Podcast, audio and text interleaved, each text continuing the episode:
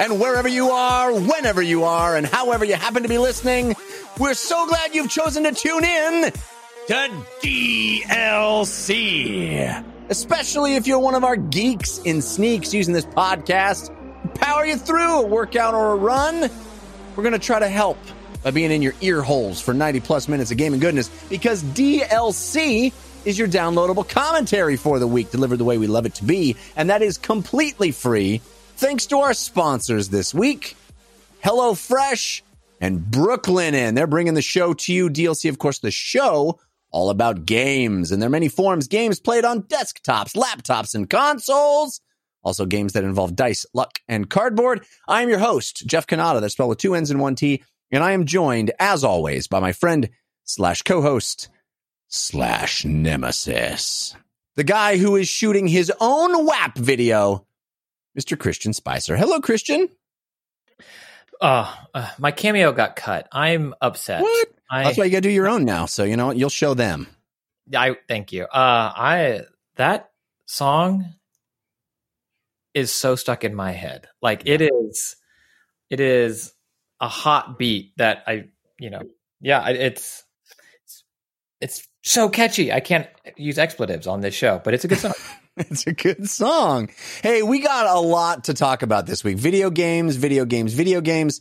More uh, our extended E3 or or summer of games. We've got games that we've been playing. There's a new hotness. There's several new hotnesses, in fact. So let's get right to it. You know that DLC always stands for your downloadable Cannata and your downloadable Christian, but this week I am so excited because once again, DLC stands for diatribe loudly conveyed. Because that's a rant. And from gamerant.com, we have our friend, one of our favorite guests, Mr. Anthony Taormina. Hello, Anthony. Hello, Jeff. How are you doing? Hanging in there, man. Hanging in there. Uh, it's been too long. It's been too long. We haven't talked to you in so long. How, how are things? Good, good. Well, I mean, in the video game world, good. In the rest Yeah. of the world, maybe not so well. But Yeah. you know, I'm. Well, least I thought we were headed for a situation where there was going to be nothing to play, and now I'm finding uh, an overabundance. yeah, everything got delayed, and then the stuff started to fill in to to fill the gaps. And so you know, we got we got games, we got games. Uh, all right, let's get into it. Let's start talking about those games and start the show the way we always do with story of the week. But in fact, actually, you know what? It's uh, it's the summer of games, so let's start that way. It's the summer of games on DLC. You're gonna get hyped up and the news will live up to your expectations. Christian, I don't know if you uh, listened to the episode when you weren't here a few weeks ago, but uh, I've been saying that the, that that wonderful jingle by Sean Madigan is fantastic, but maybe doesn't always encapsulate exactly how we feel here on DLC. Sometimes the news does not live up to your expectations. Sometimes, right? But sometimes it's exactly what your expectations are. It's the summer of games on DLC. You're gonna get hyped up and it pretty much lines up with your expectations. So maybe that's how we feel about the news this week. But then again, possibly the the news exceeds your expectations, so we got to be able to represent that too, right? It's the summer of games on DLC. You're gonna get hyped up and the news is more exciting than your expectations. Sean Madigan giving us the full spectrum of possibilities with regard to our expectations. Real nice. Yeah, pretty great. I would right? like. Could I make a request for a theme song of my own? of course. Okay, Yeah. I, I would like a theme song. If we could make that happen, uh, that'd be amazing. No, you gotta, but you gotta, you, you know, you gotta have a jumping off Yeah. point. What is your theme song about? You got to sing a little bit too. You got to, Yeah. Oh, that's oh Wow. man. I See, this I- is you got. You gotta bring, Yeah, you, gotta, okay. you gotta meet, meet halfway. You know what I'm saying? Okay, hit me up on Twitter. Somebody that wants to make a theme song, and we'll brainstorm. Because I, you just had a conversation. You just had a conversation with uh, a song that was supposed to be Christian. You know, like you were conversing with Christian, but the song was different. I, it was amazing. Now I'm Yeah. jealous. Well, now we have to decide which of those three jingles most represents how we feel. Because normally we would do uh, we destroy the week, but there's so much news, and so much of it is really summer of games. We're back in it. Sony had another state of play, so let's start with that. We're going to step through it. It's like E3 for four months now. We've had uh, various digital versions of what are basically E3 press conferences broken up into smaller chunks. And Sony gave us a new chunk of E3 like announcements, games, looking at trailers with their latest state of play, which was just a few days ago. And there was a lot of things announced. There were a lot of games shown for the first time. Uh, and this, they said, we're focusing on PlayStation 4, PlayStation VR, and some PlayStation 5 stuff thrown in there as well. It's interesting to me that we are in this place that, you know, everybody's kind of doing the, the Nintendo thing, uh, basically having a- an announcement, having a digital press conference whenever there's a chunk of things to talk about, which I think is pretty cool. But I have to particularly point out that I, I think the the format of this one was was pretty great. We had voiceover from the actual developers that are involved in the trailer, kind of describing their trailer, but we didn't feel the need to put them on camera, which you know some might argue it lessens your relationship with the developers and maybe seeing them putting a face to the name would be a positive thing would be something we want to encourage but i just felt the whole thing pretty slick and felt it didn't feel less than it still felt like we were talking to the developers they all had what were clearly prepared things it wasn't this kind of rambling free flowing interview style so I don't know, Anthony. What did you think overall of the state of play? Did you think that the the format was good? Do you like having these multiple moments of E3 like excitement, or do you miss the one big week of craziness? Uh, I mean, it's a little bit of uh, of of all those. I do. I like how they did Crash Bandicoot. I felt Crash Bandicoot was the perfect example of what I like about these state of plays or, or digital press conferences because it was an opportunity for anybody to get what we would get as uh, like a behind closed door presentation at E3. So instead of, you know, uh, us having to try and remember from our notes and 9 million games that we saw over the course of three days, it, it, it essentially tells you exactly what we would have been relaying, which is, you know, good and bad. It kind of cuts out the middleman, which is us, but it's also great for people to better understand what a game's bringing to the table. It wasn't just a trailer that showed new features and people had to speculate. It had a developer saying like, here's how we're making things replayable. Here's how we're, um, you know, broadening the scope of this franchise by letting you play as a different character. And I think all of that is awesome versus some of the other trailers were just trailers that could have appeared on a YouTube channel any day of the week. Hmm. Yeah. All right. I mean, I thought ultimately that Crash Bandicoot trailer, which we'll dig into a little bit uh, in a second, but I thought that one was kind of the template almost for how they wanted all of them to feel. And, and I think you're yeah. right that some of them were more successful than others in that regard. But uh, Christian, this is an interesting, I think, state of play in that it felt like the spotlight was given to more third party stuff, more less potentially, you know, top tier AAA things. It, it it felt like we got to see the next layer down a bit, Uh, and it had its own, you know, its own day in the in the sun. What did you think of that? Yeah, I mean, I thought uh, Remedy's Control AWE uh, release date announcement conference was great. There was a lot of other stuff that wasn't about that game. Um, but I guess, you know, Remedy wanted to share the spotlight with some other games. I, I really appreciate them doing that. But I'm all for um, big control based um, presentations like this. And I hope there's more. Um, no, I mean, that to me is, you know, that's what I came for. What I did like about this Sony press conference is how they set expectations. Speaking of expectations, um, it was like we got another state of play coming up, but like we're not telling you the price, we're not telling you the release date. We're really not going to talk about PS5 at all. It's like, look, it's 1 a.m. I'm up, you up. You want to do something? Like, do you want to hang out? yeah. Like, not getting dinner. We're not, you know, it's like a coffee day. Do you want to get some coffee? Are you free for coffee? And we were all There's like, still video games. Uh, You want to look? Let's. We're going to talk about video games. The video games. There's a lot of video games. Let's just. I'm just going to show you some sweet video games. Let, let's do it. Sure. Well, But there were there were plenty of people that were like, "Don't don't tell me about anything except PlayStation Five. Right. Oh, so yeah. you have to be. and Tony was like, "We'll talk about VR," and people were like, "What about VR and PS5?" And Tony was like, "Anyway, here's your coffee." Uh, yeah. but I think there was good stuff showed. I think Sony has quickly, you know, learned the cadence of these events. They started, you know, pre pre, excuse me, pre pandemic, started doing these types of things, and I think they've gotten better and um, they're, they're learning quickly. And I think we're going to continue to see more of them.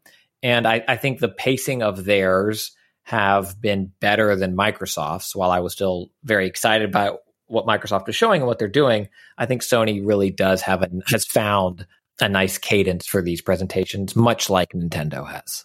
Yeah. Yeah, it's interesting. It's I just stylistically, I just thought it was interesting how you know Nintendo doesn't really do the the faceless voice showing a thing, and Microsoft didn't really do that either. It was they kind of found their own style, and I I, I don't know. I just wanted to take a second and think say I think that actually worked pretty well. But let's dive into the actual stuff, uh, starting with that Crash Crash Bandicoot Four. It's about time trailer. Um, we don't need to linger too far on it. I mean, it's more Crash Bandicoot. It looks cool. It's uh, it's from um, Toys for Bob, which is an awesome developer that knows how to make really charming platformers. I, the thing that stood out to me is, which is the reason I want to linger a little bit on this game, is I want more people to pick up this idea of these sort of remixed levels that you can unlock. What a great idea! The there's a whole section of this presentation for Crash Bandicoot 4 saying that once you complete the game or complete a level or something, they were unclear exactly how you unlock it, but you can unlock new versions of the same levels that have visual filters placed on them that maybe are speeding up or slowing down the timing of certain parts of the game. But they're sort of wildly different in terms of which visual style they're adapting for the. I'm calling them remixes. I don't think they ever use that word, but it just feels like a really cool concept. I feel like I've seen something similar before, but I can't put my finger on which games have done it. But I would love more games to do this. I think it's a great idea. What do you think, Anthony? I think it is great. Um, the the interesting thing about it is I I wasn't totally clear, but I got the sense because I think they name dropped Beenox, so I'm Mm. I I got the sense that like what essentially they did was they made levels and then Beenox came in and made these I guess we'll call them inverted. Uh, so that is basically a remix. Like they had a oh, remix for artist. sure, yeah, yeah. But so awesome. I I think that that's aw- that's awesome, and I would like like you more people to do it. But at the same time, they basically had a second developer make like a quote unquote second game, yeah. uh, which is not feasible for everybody. But yeah, I think it's great. I overall, uh, Crash Bandicoot. Uh, sorry, Christian, was the best thing I saw in that. Uh, Wow, really? I thought it looked really, really good. Like it looked. uh, Like they mentioned, there hasn't been a Crash Bandicoot game in a very long time, and it didn't just look like okay, we just like copied the framework of the old games and just like slightly remixed them. They were making them bigger and more detailed. It it because they had that remake, they already had that version of yeah. the game that is what you remember but with updated visuals. Now they were kind of like messing around with uh the chase level for example looked a lot more uh, exciting with like a big giant pirate ghost and yeah. it, it just looked really cool to me. I'm a big fan of Cr- Crash Bandicoot, always have been, uh, and it looked more uh, involved than I was expecting. I wasn't expecting it to be this detailed and this uh, varied in what it was offering. I think that I have never really had the uh, affection for Crash Bandicoot. It was never my. I don't have the nostalgia for that franchise. It was never one of those ones that meant something to me. So maybe that's where I'm less excited. But also, at this point, I find myself surprisingly comparing everything to Ratchet and Clank. like Sure, uh, that Ratchet and Clank trailer that they showed at the previous state of play. To me, is is the new benchmark for next gen. It just feels like but the Crash is now. It's I know, I get it. But like I I did a similar comparison in that like it looks I don't it just it looked better than I thought it would uh, across the board from the levels to the design to the characters. This trailer was the first one where I saw it and I said, "Wow, this looks like better Crash Bandicoot in every way, but still Crash Bandicoot." And I'm really excited for that. Now, if there are those cheap levels that were in the remake that they didn't even really change and uh, I was not a fan of, if they double down on that, I, I might change my feelings about it. But from what I could see, it looked very, very fun and just bombastic. Yeah. Christian, what did you think of those uh, remixed levels? Uh, Is it something that you would like to see more games do? Yeah, I think it's a nice kind of evolution of things, right? I think Streets of Rage 4 had a nice kind of version of that with the different characters and like the sprites and stuff like that. I thought it was really fun. And while they weren't unlockable levels, I really liked Sonic Mania's approach, where you play kind of like an old level, the new level, the new level, the old level, and you got to see kind of how that changed. I, I think it's a nice extra and bonus um, to bring people back into that world. And to, I think for people that do have the nostalgia, it'll play really well. And then I could see some of them also being a little more challenging, perhaps, as like, you know, end game content to go back and play these levels um, a different way or a different feeling after you've learned them. I think if you have the time and the resources to do it, as Anthony mentioned, you know, Activision, um, they have whole hosts of studios that are able to handle things like this it seems like but i think as long as the core game isn't compromised in any way and it certainly doesn't seem like that's happening with crash 4 i think this is a nice it's a nice way to add longevity to what otherwise might be a you know kind of shorter and it could still be 20 hours but you know not an 80 hour rpg or something right Yeah. I, I have to say, just before we get off the topic, I think the thing I like most about this remix thing is that it isn't just a visual mode that you can select. It's not, it's not just, uh, you can play all these levels and there's like 16 different visual filters you can layer on top of them. And how cool is that? I, I feel like games that have done stuff like this before, it's, you know, unlock a cheat code that turns the whole world into, you know, black and white or, or whatever it is. Uh, you know, neon look to, it's just a filter that gets put on. And it sounds like the way they presented it, that's not at all what it is. It's one specific look for each level that was specifically designed to, because that level made it, you know, it inspired that look or something about that level they're tweaking in a very specific way. So it's not, just like, oh, we can slap any old visual filter on the game engine. It's, you know, these are bespoke and intentional. And, you know, especially that one where you like spin and fly paint all around and paint the world. It just was really, it just looked really clever to me. Anyway, not to beat a dead horse, but I just think that's a pretty cool idea.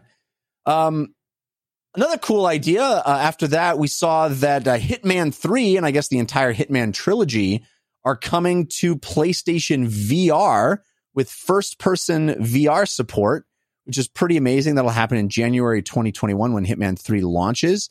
Uh, as of right now, no PC VR support has been announced, but that's what I would hope for uh, being able to play this uh, not on PlayStation VR, but on my Index. Um, but what do you guys think about uh, VR hitmaning, Anthony? Uh, him taking out the uh, garrote, I think, uh, however you pronounce it, Pana- piano wire or whatever it is. was Yeah, uh, kind of horrific and I know, right? But it was, yeah, because you know, at first you see it and he just kind of swirls around a drink and you go, oh, okay, it's one of those. But then you were like, oh, I'm gonna, because Hitman, the you know, especially the more recent ones, one and two, have been kind of like fun playgrounds. So I think that in VR would be a lot of fun if they can execute on it properly. Um, it, it we didn't see enough of it to to really know one way or the other. It just kind of seemed like here are some interactive elements, but how you're gonna go in between those, how you're gonna uh, survey your targets and things like that wasn't entirely clear. Yeah. Um, but I mean, it seems pretty neat overall. Can I can I make my prediction uh, that I kind of don't want to be true, but I also think kind of would be good, maybe at least for PlayStation. I predict that Hitman VR is only going to support a DualShock. I predict it'll be Hmm. uh, you'll control it still with a controller, but you'll be in VR. Uh, so you're not like extending your hands out and using the the garrote or whatever you want, if that's the correct term. Um, I, I I hope I'm wrong because I think that's the kind of the fun is uh, is the the hand controls, the motion controls. Yeah. But I kind of feel like if they're only announcing it for PlayStation VR and it is a port of those games, I kind of think that's how it's going to work. Which Yeah, I have to say, right. having played Subnautica and still feel like Subnautica is one of the best VR experiences, bar none, and it only supports controller, it still really works. And I think it could, even in first person mode, as Subnautica is, I think that could still be a really fun experience. So uh, we shall see. But Christian, what do you think of uh, murdering people in VR? Yeah, I mean, I, I, I'm I'm with you. I, I hope it comes to Quest or you know other versions of the game that aren't. It's just PSVR has such great games, and the headset is is pretty dang fantastic. The inputs are just awful. I, I'd almost, I think I'd prefer it with a dual shock, to be perfectly honest. Like the move controls work well for Beat Saber or something like that. That, but anytime it's actually like hand control, gesture based stuff, I've just been spoiled by better input methods um, and poor tracking from from PSVR. So I, I'd be all for if they did it with a dual shock kind of approach, and then preferably, you know, maybe six months from now we see it, or if not at launch, we see it on uh, other platforms as well. Yeah, it's an interesting idea. I, I, I, you know, I get a little weird about uh, how graphic the murder might be in VR, but uh, you know, it's a cool franchise. It's not a franchise I've ever really loved, so maybe VR will be be the thing that makes me love it. Yeah. Who knows? It's it's not particularly graphic in in its like the way it does things. So Yeah. I could see it being more you know desensitized to to that. But yeah, it, it really depends on the execution because I think there are some really cool so to things- speak. I think there are some really cool things you could do with VR that you couldn't do in the game with like uh, being hidden and, and doing things that in the game it's just third person and you're at the whim of the AI versus saying like, oh, everybody's looking this way. Yeah. I know I can do this because I can see their eyes. Yeah. That was the coolest part of the trailer is when it went into his head and it was first person mode and there was still that same huge crowd of people around. I was like, oh, that could be really cool. So yeah, one to keep an eye on for sure. Um, the next thing they announced was I st- I still think one of the best indie games of all time. Braid is having an anniversary edition that will come out for both PlayStation 4 and PlayStation 5 with updated graphics, uh, new uh, higher res sprites. Um, this is a game. I guess it's old enough now. It came out in 2008. I guess it's old enough now that there's a whole generation of gamers that never played it. I think I could probably replay it and just not remember how to solve any of the, ma- the any of the puzzles anymore. So maybe I'll replay this as well. But Braid still stands as one of the greatest video game experiences I've ever had. Um, so I'm excited to see this anniversary edition. Uh, what did you think of it, Anthony? But I think it looks surprise, kind of like Crash Bandicoot. It, you know, they say anniversary edition, and they say this is going to just be a, you know, a, a re-release of the game, and then they show the kind of transition to the visuals, uh, the visual style or upgrades that they're doing. It looks great. I think. Yeah. I think if you haven't played it, it's it is. I, I, I, you know, there's like Limbo and maybe one or two other games, but in my mind, it's like the game that was the game when console indies started, basically. Yeah. Yeah.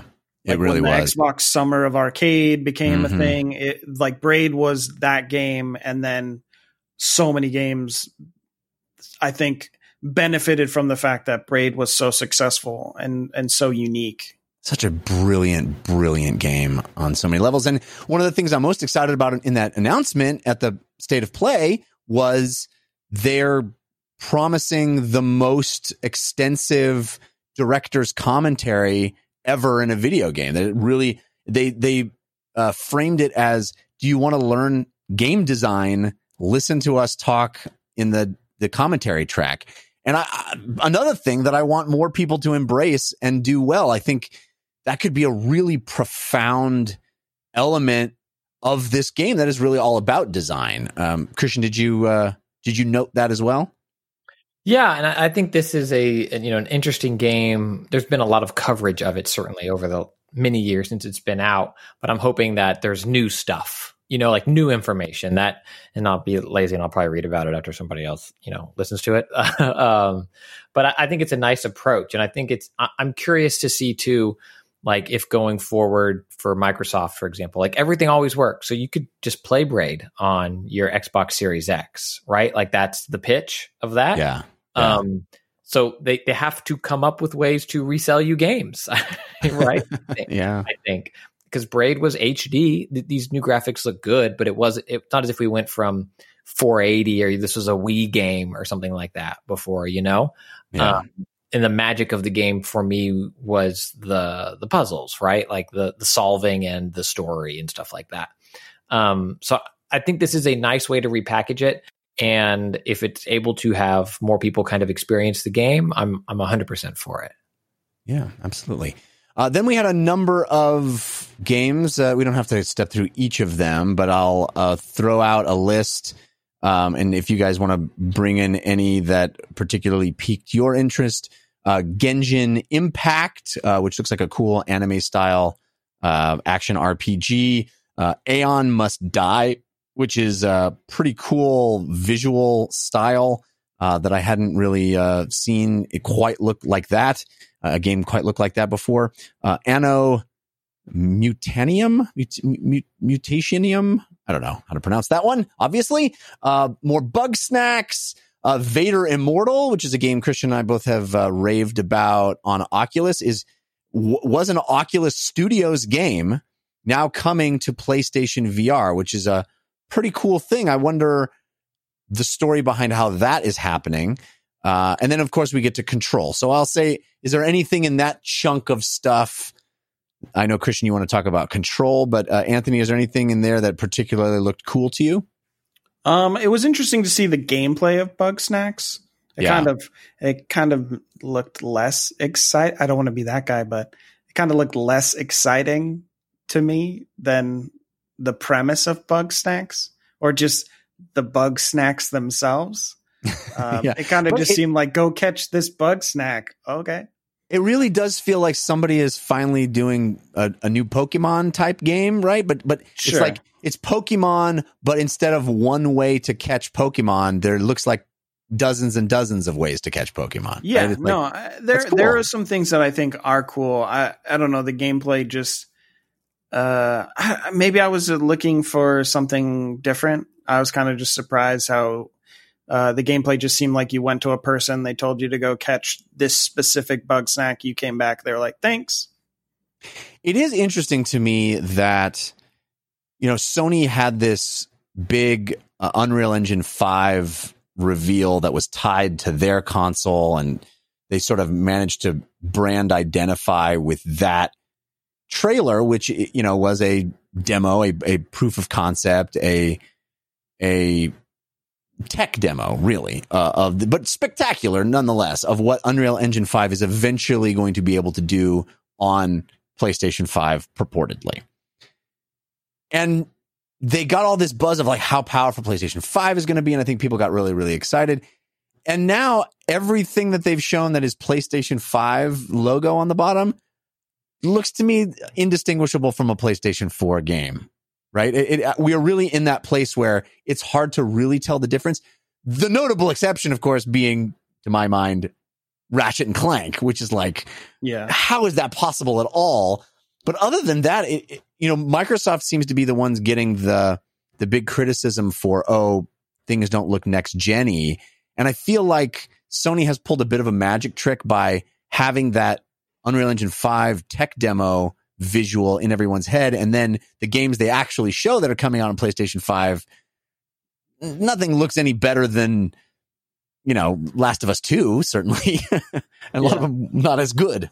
Yeah, it seems it seems more like a case of uh hey, your game is coming out pretty close to this PlayStation 5. You want to also put it on here? And they're like, might as well. yeah. Yeah. Uh, Christian, how excited were you about the Control new DLC announcement expansion?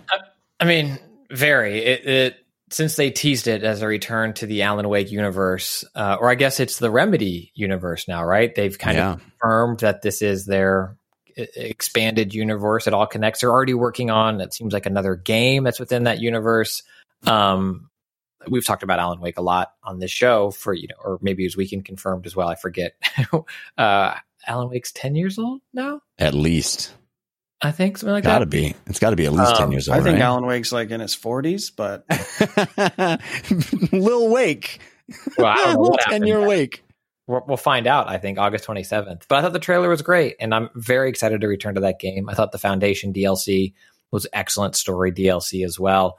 Yeah, Um, 10, 2010, Christian. May 14th, 2010, Alan Wake was released. So, yes, exactly 10 years old.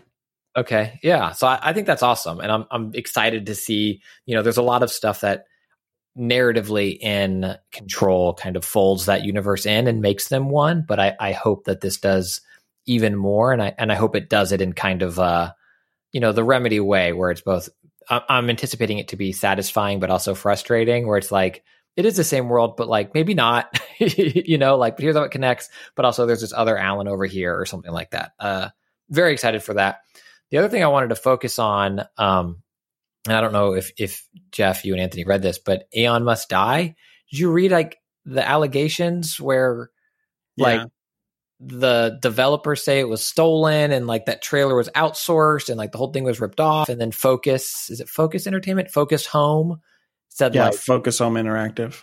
released a long statement that's like we do pay our people we didn't steal this i'm clearly paraphrasing but i mean it just seemed like such a 180 head snap where the the trailer was so stylistic. And i think for a lot of people um, that are wrong because control was the most exciting game at that uh, showcase but it, it grabbed a lot of people's attention as something that was visually different and striking. And then it got like hype and then it felt like you know internet time 30 seconds later it was Yeah. stolen we weren't paid. Um Yeah. How does somebody at Sony Roll. not know that before they slot it into their big state of play? yeah You know? someone at sony is livid right now Yeah. right? like totally. yeah it's fascinating Totally. Yeah, I agree. We'll see how that all shakes out. It looks like an interesting game too. I'm I'm intrigued by it. As I said, the uh, the art direction looks really interesting. Um, the next chunk after Control uh, in the state of play was auto chess. PlayStation is actually getting a, a full auto chess, which is fun. It's a seems like a new genre that is still untapped uh, to the masses. Most people don't haven't played an auto chess yet, which is kind of neat.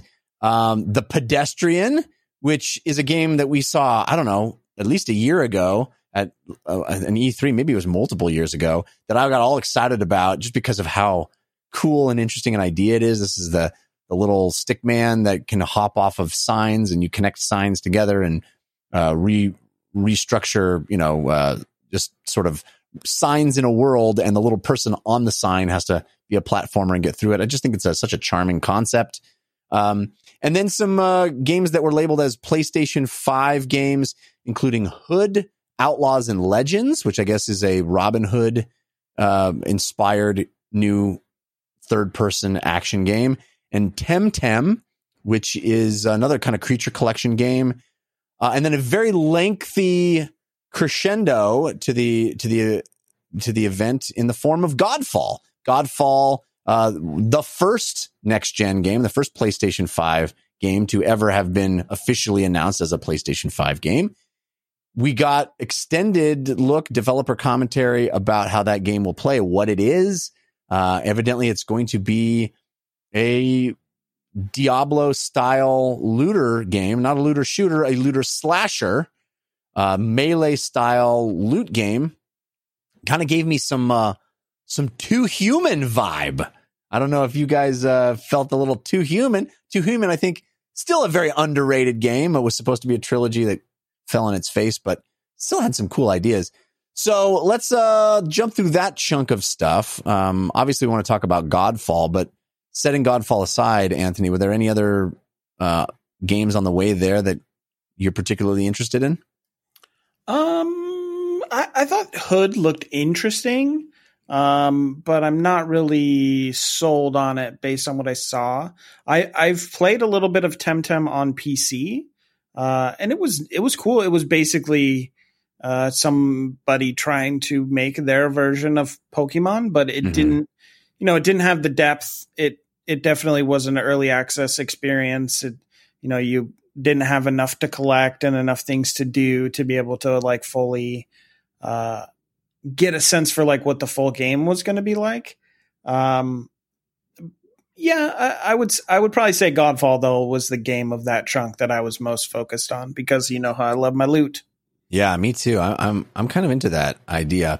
Uh, but Christian, before we get to Godfall, uh, anything? I feel like pedestrian would kind of be your jam. No, Yeah, pedestrian looks looks anything but. Um, it, it looks really great. I, I anything but pedestrian. I get it. anything but pedestrian. Yes. Um, I and I, I like the aesthetic of like the sign and when it kind of zooms out and you see like the you know the larger landscape in which these signs live. I think Yeah. is really fun and interesting. Yeah. Um, uh, but yeah, I mean, we're all kind of talking around it. But I, I think the interesting thing about Godfall that does make it the focus is that it was one of the first PS5 game logos Right. shown. And for better or worse, I think it's it is kind of a face. I think Sony did a good job later, uh, you know, making prep Spider-Man Miles Morales the face of the PS5 or Ratchet and Clank, as you mentioned. But I think Godfall has some expectations on it, and and that is an uh, interesting thing to do for a new IP Mhm. and what feels like a crowded genre still. So I, I think everything Yeah. you see about it, people are kind of poking and prodding, you know? it does seem like I, I think Ratchet and Clank probably isn't going to be. A, do we hear a, a release window? I, I don't think it's going to be a holiday 2020 game. I don't Um, remember I would say probably ago, not. Jeff. I Yeah. have no idea. So it does feel like Godfall and Miles Morales are really the launch games exclusives. Um, I, we may find out there are others, but it does feel like you're right, Christian, that Godfall is shouldering a lot of that. Here's what's special about this new console this holiday season. And Although I'm kind of. also In, is on PC, I believe. oh, is it coming to PC as well? I Oh, think- interesting. I think it's on PC. Well, it it certainly looked uh, pretty cool. I, I I'm a little I. I wasn't in love with the combat animations. I felt like they had room to improve those, but I the idea of it sort of being, um, you know, sort of being Diablo, sort of being, um, why can, Warframe. You know, it kind of felt like it had some Warframe DNA there with like all the suits that you can collect that make you do certain di- different things. Um, but Anthony, you, you got excited about this game as well. Yeah, I I've been excited from it from the you know very beginning when they said they were making you know you just kind of had like a little slight CGI trailer, but then they came out afterwards and said this is a loot focused game in the tradition of Gearbox. I, I will say it's a little weird that over time they've kind of come out and basically said like what the game isn't, like trying to temper people's expectations. It almost seems like what they're doing is the opposite of Anthem. They just don't want an, an anthem scenario on their hands. They want people Yeah. like they. A lot of people like, "Wow, it's it's loot Dark Souls," and they said, "No, it's not Dark Souls. We're we're Yeah. kind of inspired by Dark Souls, but it's not Dark Souls." Um, and you know, initially when they said, you know, it's a loot game and it's published by Gearbox, everybody thought, "Oh man, Borderlands." They said, "No, no, we're not really that involved. There's you know more." Um, focused classes and and things like that in in the Valor Plate system. Um, but I'm still excited for it. I'm a little surprised at how like claustrophobic it seems. Mhm. Um, I kind of wish it was a little more open. Uh, and and everything that I've seen kind of looks the same. Yeah, that's the thing I got worried about with the combat. It just felt a little bit um repetitive in the I mean, obviously all those looter games are repetitive by nature, like that's the whole thing is grinding for loot, but I'm hoping that you know, they talked about how you're never going to fight only one enemy at a time and there we want to balance it as being you get benefits from having good loot, but also there's a player skill thing and um I don't know. I what I saw on the screen didn't make me feel like it was going to be a bunch of precision combat, but we'll see. You know, I, I've I'm optimistic about the game because it looks pretty cool, and I like the idea of those suits. I mean that that I, that Warframe style idea I think is a good one. Yeah. Um. So yeah, I, I think this has a it's promising to me in a lot of ways. All right, we got to move on. There's still huge stories to talk about in games we have been playing, but I want to thank our first sponsor, which is HelloFresh. Oh my gosh, I just uh, I just got a box of HelloFresh uh, just the other day, and uh, when I get my box, I like to look at the next week of HelloFresh recipes I'm going to get. There were 22 different recipes for me to choose from. What variety? That's amazing. That's one of the things I love most about HelloFresh, which is fresh, pre-measured recipes, ingredients that are pre-measured, seasonal recipes delivered to my door. What a perfect thing for the perfect time when I don't want to go out to the store anyway. I don't want to go to the store when it isn't quarantine. But now in particular, I don't want to go to the store. I don't want to worry about having to shop for the groceries. I don't want to worry about having to pick recipes. Um, what I get now are awesome selected recipes. And there are 22 to choose from uh, every week, which is extraordinary. So there is tons of variety. I have more variety in my my diet. I don't eat the same things over and over again. These are delicious recipes with high quality ingredients. And over 90% of the ingredients are sourced directly from growers to ensure the freshest recipes are delivered to your door. I save time. I don't have to worry about scouring the internet for recipes. I get 22 delivered right to me and I can go, oh, I want these three or four this week. Uh, and they're sustainable, right? They actually care about the environment. They're pre-portioned the ingredients. So I'm not throwing away a bunch of unused stuff that I bought from the grocery store. And their carbon footprint is 25% lower than store bought grocery made meals anyway, which is pretty great. And all of their uh, food shipments happen entirely in recyclable or already recycled content, which is cool. It helps, it fits your lifestyle. And you can feel good about HelloFresh because they're giving back to their community. They donated 2.5 million meals to charity in 2019. They're doing even more in 2020, which is pretty great. I love having my meals with HelloFresh to make me feel good because I can cook for my family. I know what's going in to the meals. I don't, it's not a bunch of garbage. It's not a bunch of extra salt and sugar. I'm, I'm actually putting the ingredients in so I know and they're fresh. So I highly suggest you do the same. You're to love it. If you go to HelloFresh.com slash 80 DLC, that's HelloFresh.com slash 80 DLC, and then use the promo code 80 DLC, 80 DLC. You get a total of $80 off. That's how you remember the code. $80 off total, including free shipping on your first box. That's HelloFresh.com slash 80 DLC and enter 80 DLC. Additional restrictions apply. Please visit HelloFresh.com for more details. All right, fellas, there are uh, a couple of other stories that we have to talk about because they're kind of massive stories. Um, one of which will, I think, is a pretty interesting development. Uh, the Avengers game, which I think Anthony's going to talk about a little bit in the playlist section, uh, announced that they are they're getting Spider-Man. Spider-Man's going to be in the game, but that pesky IP ownership situation means it's going to be a PlayStation 4 exclusive character. Spider-Man will only be available as a playable character in one version of the Avengers game. Avengers is coming out on a whole variety of systems, but only on PlayStation 4 we'll able to play as Spider-Man. And Anthony, I wonder what your take is on this and how exclusive content, especially this caliber, this high profile exclusive content, uh, fits in our, our the current worldview of of what consoles are doing. I mean, it's I considering what I've played of Avengers the beta, which we'll talk about. It seems like getting off on the wrong foot while you're about to introduce people to your game, which maybe isn't the smartest thing. I think they probably just had to confirm it because the rumor was out there. It seemed like a just a completely bogus rumor initially. You know, it just appeared on some random retail listing and it was Yeah. just like one line. It didn't look, you know, formatted properly. And then they came out and said, no, it's real. And everyone went, what? yeah. But um, yeah, I I mean, coming off a game that everyone knows that I love in Destiny and that got a lot of flack for its console exclusive stuff, it, it felt like that was I assume going to be like one of the last games to get away with that, but I guess not. Uh, uh, you know, the story is that Sony is aggressively pursuing things like that.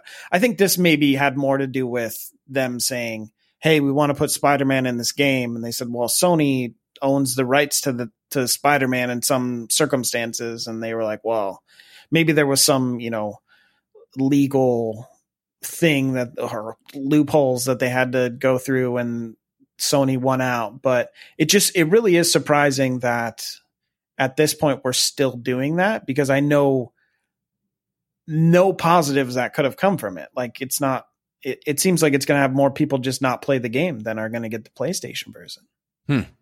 And it should be noted also that it's not if you buy the game when it comes out, you know, in a few weeks now, Spider Man's not going to be in it on Yeah, your PlayStation true, 4. It oh, he, he only arrives in early 2021. So it is a later edition.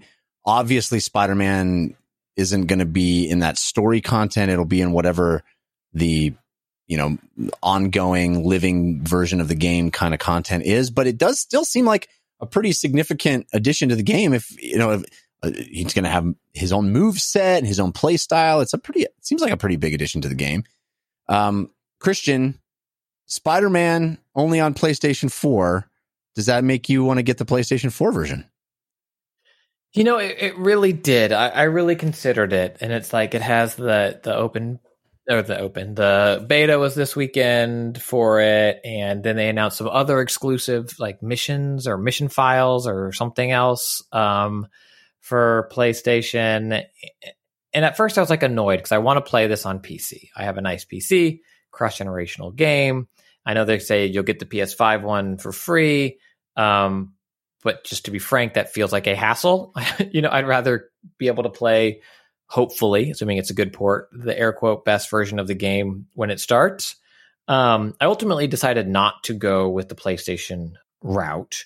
Um, but I, I do think that this probably means there's a good chance that the biggest community will be on PlayStation.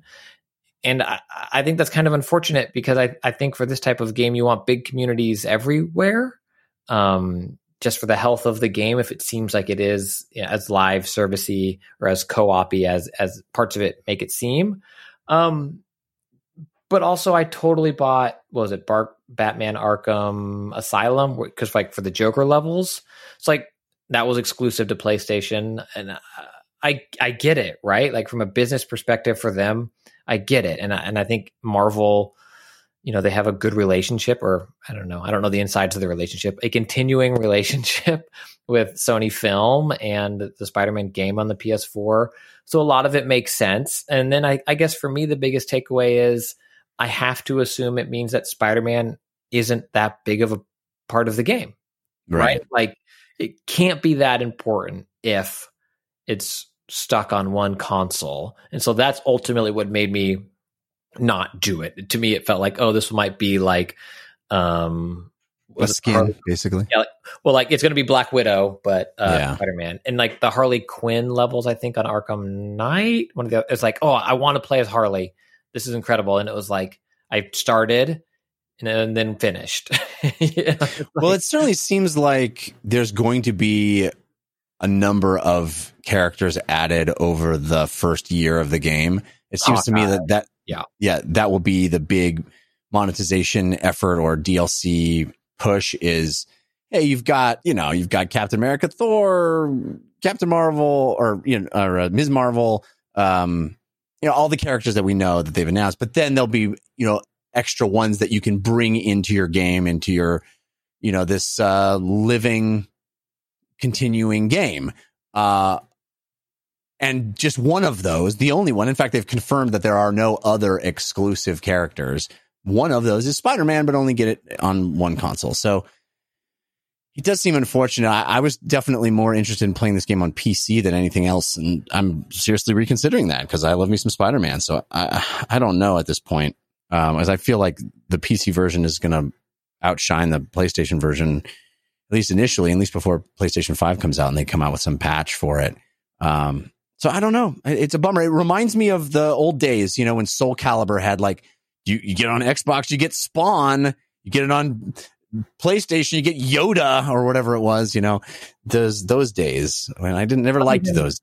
decisions. Not even the old days, though, right? Like Destiny had stuff like that until very recently. Call of Yeah. Duty, I feel like, still has stuff like that. Um, no, not anymore. That's like so many of those things. Like every developer has come out and been like, "Yeah, we we realize it was bad, but we want." Like it just feels like we're going backwards. We're we're regressing. We had entered a time where every company was saying, "Play where you want to play," and eventually through crossplay, which we are now supporting, you know. We're we're not going to care where you play. We just want you to play. And now it seems like Sony is saying, well, people seem to be talking about the Xbox being more powerful, so let's uh, get them over here. Well, yeah, I also feel like it, we own this character, so why would we let anybody else have it? But I mean, do they own the character? I mean, they own. I think they. Own, I don't know the details of the it- IP the movie, situation. you know, the movie rights are at Sony, but the game is supposedly not. The, even though it looks very much like the movies, you know, it's. sup- I'm pretty sure that Sony doesn't own all. I think Marvel owns Spy, you know, Spider Man, Spider Man. So I oh, don't know what the deal is for Yeah. for video games, but it just seems it seems like something that they could have probably said, "Oh, we'll work out a deal," and then Sony just decided to say, "No, it will be a good way to get people to buy our version." Right.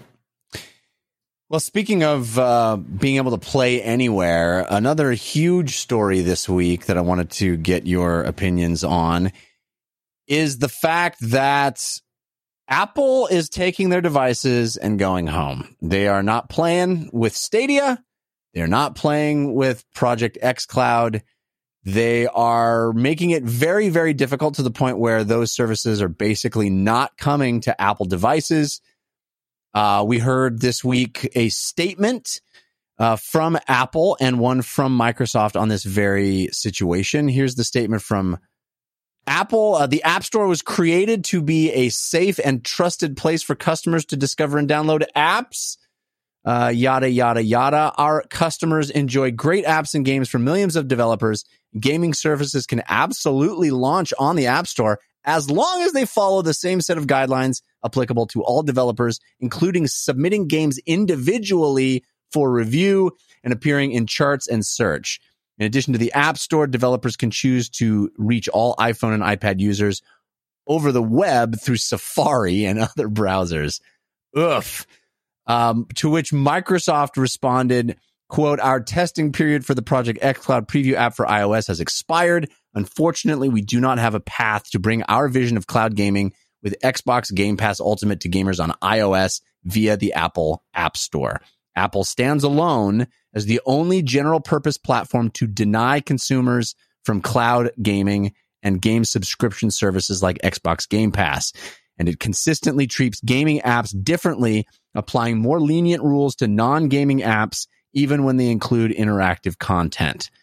It uh, goes on and on, but that is pretty uh, pretty intense. The final sentence, of course, we believe that the customer should be at the heart of the gaming experience, and gamers tell us that they want to play, connect, and share anywhere, no matter where they are. We agree.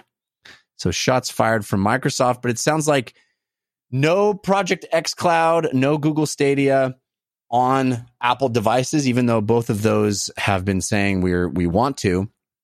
And I tell you, as somebody who has, uh, you know, who is all in on Apple devices. I mean, I got the first iPhone and basically, you know, I, I, the first time Apple sold devices, I was buying their devices and have stuck with their devices since they started selling devices. I've never not had an Apple phone and uh, tablet in that entire period. And this kind of ticks me off and it makes me feel like I, uh, I chose the wrong horse in this race. Uh, all the uh, all the Android folks are laughing now. I guess. Uh, what's your take, Anthony?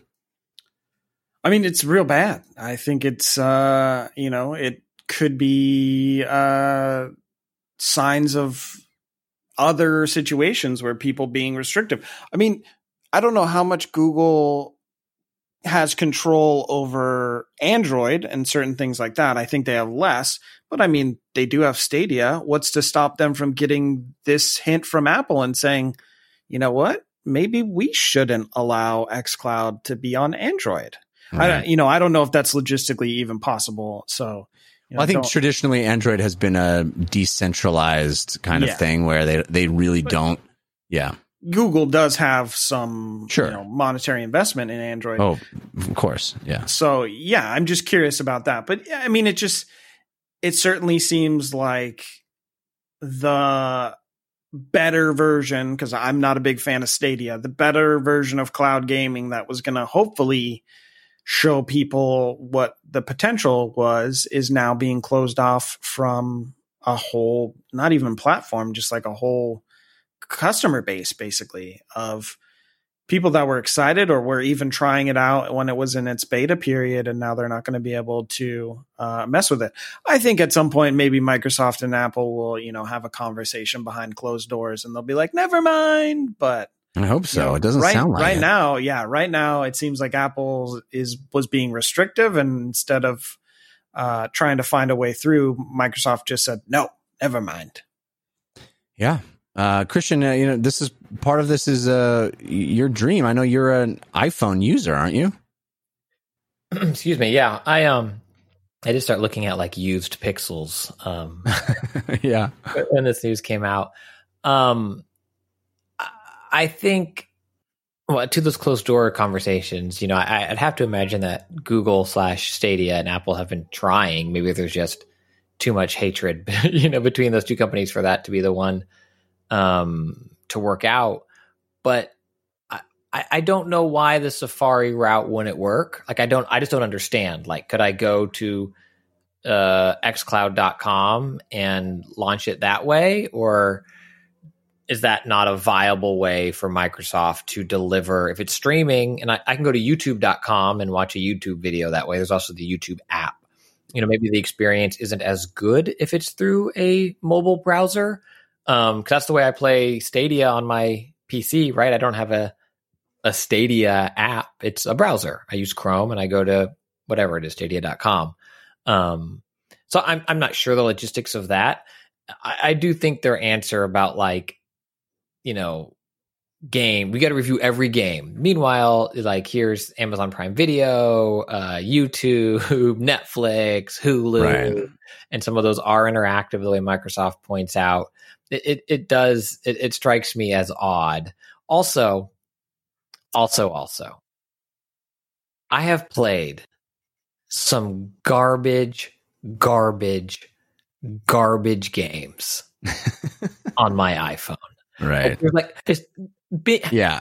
no offense, there are some incredible games on iPhone. So please don't Sure. I'm calling uh, on mobile. I'm not lumping. Yeah, it but the idea that they're like this rarefied air of quality that we have, the level of the level of uh, of of craftsmanship that, but we can't possibly not review every game because there would things would slip through the cracks that would just tarnish our pristine reputations. Yes, having a game on the App Store is no Nintendo seal of quality from the NES, right? Like, I mean, uh, pardon me for how. Oh my gosh, how did uh gambling addict million ad accidental ten thousand dollar in app purchase like yeah, swears when you push a button and Yeah. naked pictures up. we've we've we've approved we've approved 759 fart apps, but uh, Well, there we was- draw the line here. There was a guy that posted a thing on Twitter saying, you know, Apple says, you know, we want to have quality, and then they had a screenshot of, you know, a Fall Guys ripoff game that's Yeah, just popped up on the, you know, iOS store. It, you know, it's it's all about having control and and deciding things. I think it's just. I think it's about it's Yeah. about uh, the the Apple Arcade is what it's about. Yeah, Right. well, th- I think that, and I think uh, the idea of you know you going into XCloud and purchasing quote unquote purchasing games within XCloud uh, has this like weird loophole for them to be able to say like that is its own storefront and we don't like it. Yeah, it's all lame, and it's it ultimately the people who suffer are us, are the people who in I. I'm all in on Apple devices, man. I have been. I'm in that ecosystem. I've, I've, I'm down the rabbit hole on devices. I, we have two iPads in my house, uh, and I have an iPhone. My wife has an iPhone. You know, like we're. I don't have iMacs. I don't have um, um, any Apple computers, but I'm all in on their devices. Like when they started making devices, I was all about devices, Apple devices. And I just have never strayed, right? I never, I never went the Android route. I never went, never tried to, I had a Windows phone for half a second. That's because they sent me one. but, uh, other than that, I've been all, all Apple devices all the time. And it just feels like this sucks. This, I'm, I'm, I got screwed here. This is not, um, I think part of the thing that you know allows us as being in your same camp to be quote unquote screwed here is also the stuff that has kept me in oddly in Apple device ecosystem where it's like Androids are all a little different. Like Samsung has their thing they put on top of it. Google already discontinued like a Pixel they released eight months ago or whatever it was. And there's new ones coming, but they're not. And I find it like a little too Wild West for my phone.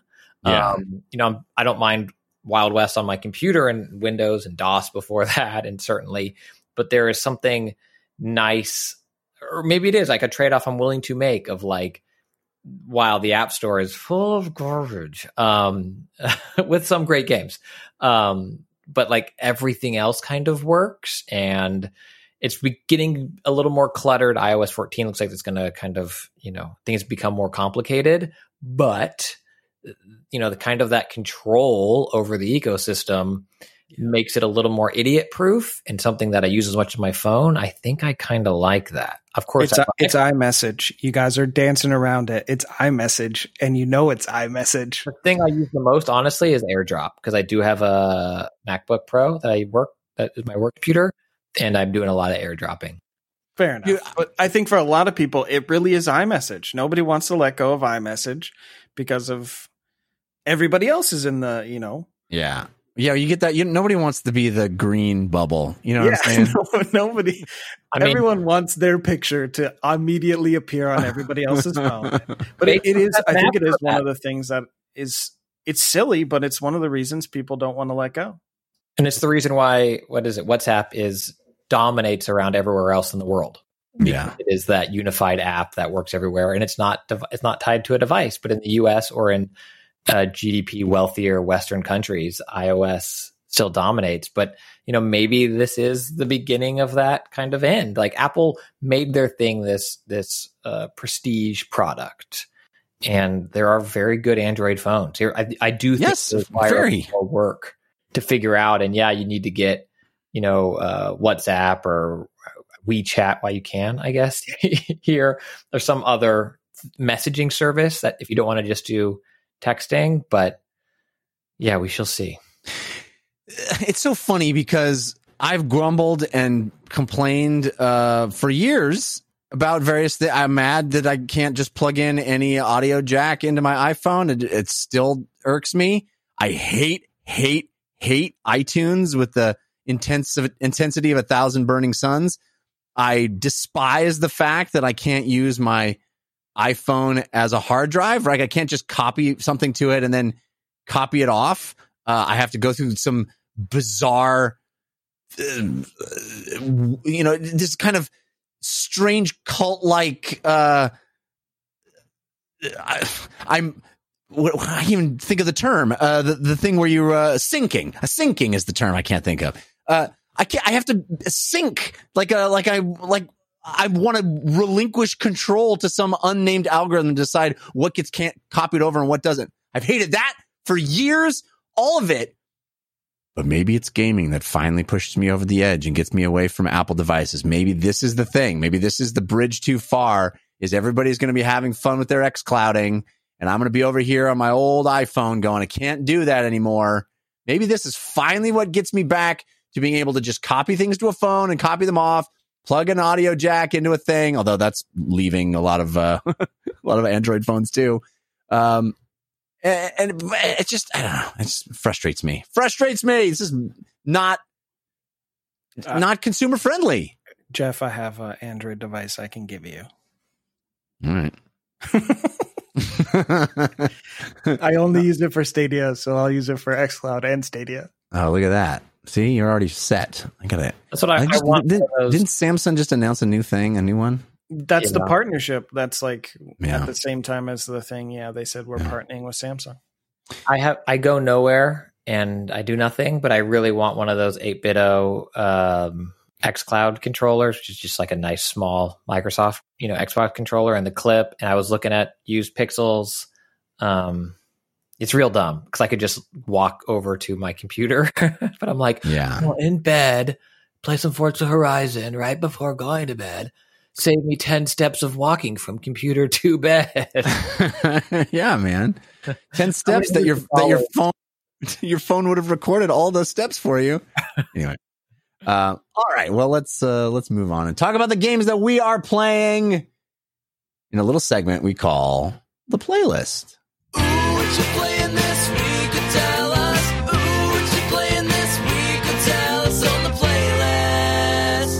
All right, we have talked a lot about that Avengers game and its Spider-Man exclusive content, but what is the game itself? How does it play? Our very own Anthony Taormina got some hands-on with the Avengers beta that just happened. Uh, I didn't get a chance to play this. I was very jealous. Uh, so I want to hear your thoughts about that Avengers game. I know you're all into looter shooters. You're all into uh, living games, games with uh, this kind of structure. Yes. So, what do you think? What do you think? Uh, it's not that good. Oh no! Uh, it has its moments. I think. Uh, so what they give you as part of the beta is um, two story missions to to start with. One is the demo that we've probably seen a bunch of times with the bridge and cycling through the characters.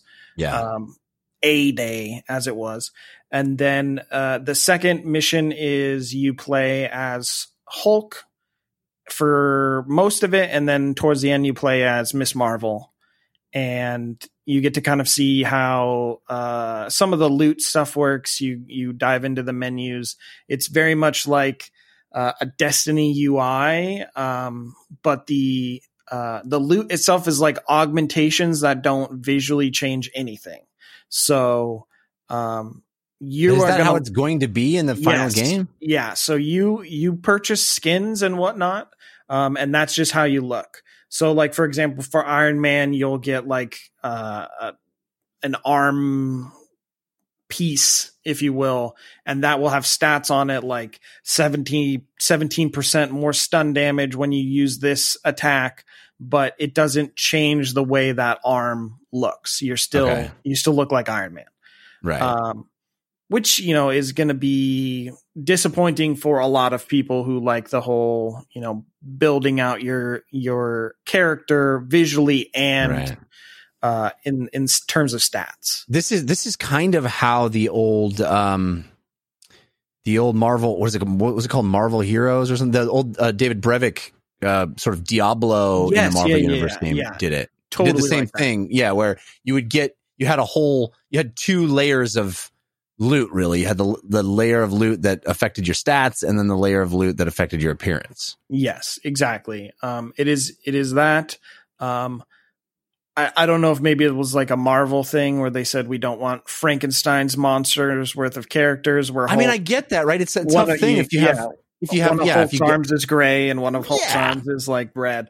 I, I, yeah, I, I understand where they're coming from, but it also makes loot less exciting because it all just kind of look. It's just not, you know, it's not like picking up uh, a a cool staff or picking up a cool gun or a cool helmet or something. It doesn't do anything. So the loot is really numbers. So you have to be into that theory crafting, which I don't necessarily think the beta does a great job of even selling. So it it isn't it isn't even gonna like tick the box for those people that like making cool builds because of just it's it's still early the rarities are being controlled what's available is being controlled so you really don't know loot wise what you're going for um but yeah so those there there's those two story missions and then you unlock the war table which is sort of like your uh, overworld map and you can see missions available and you can repeat any of the missions uh, you can change the difficulty which will influence uh, the loot that you get and and like XP and things like that.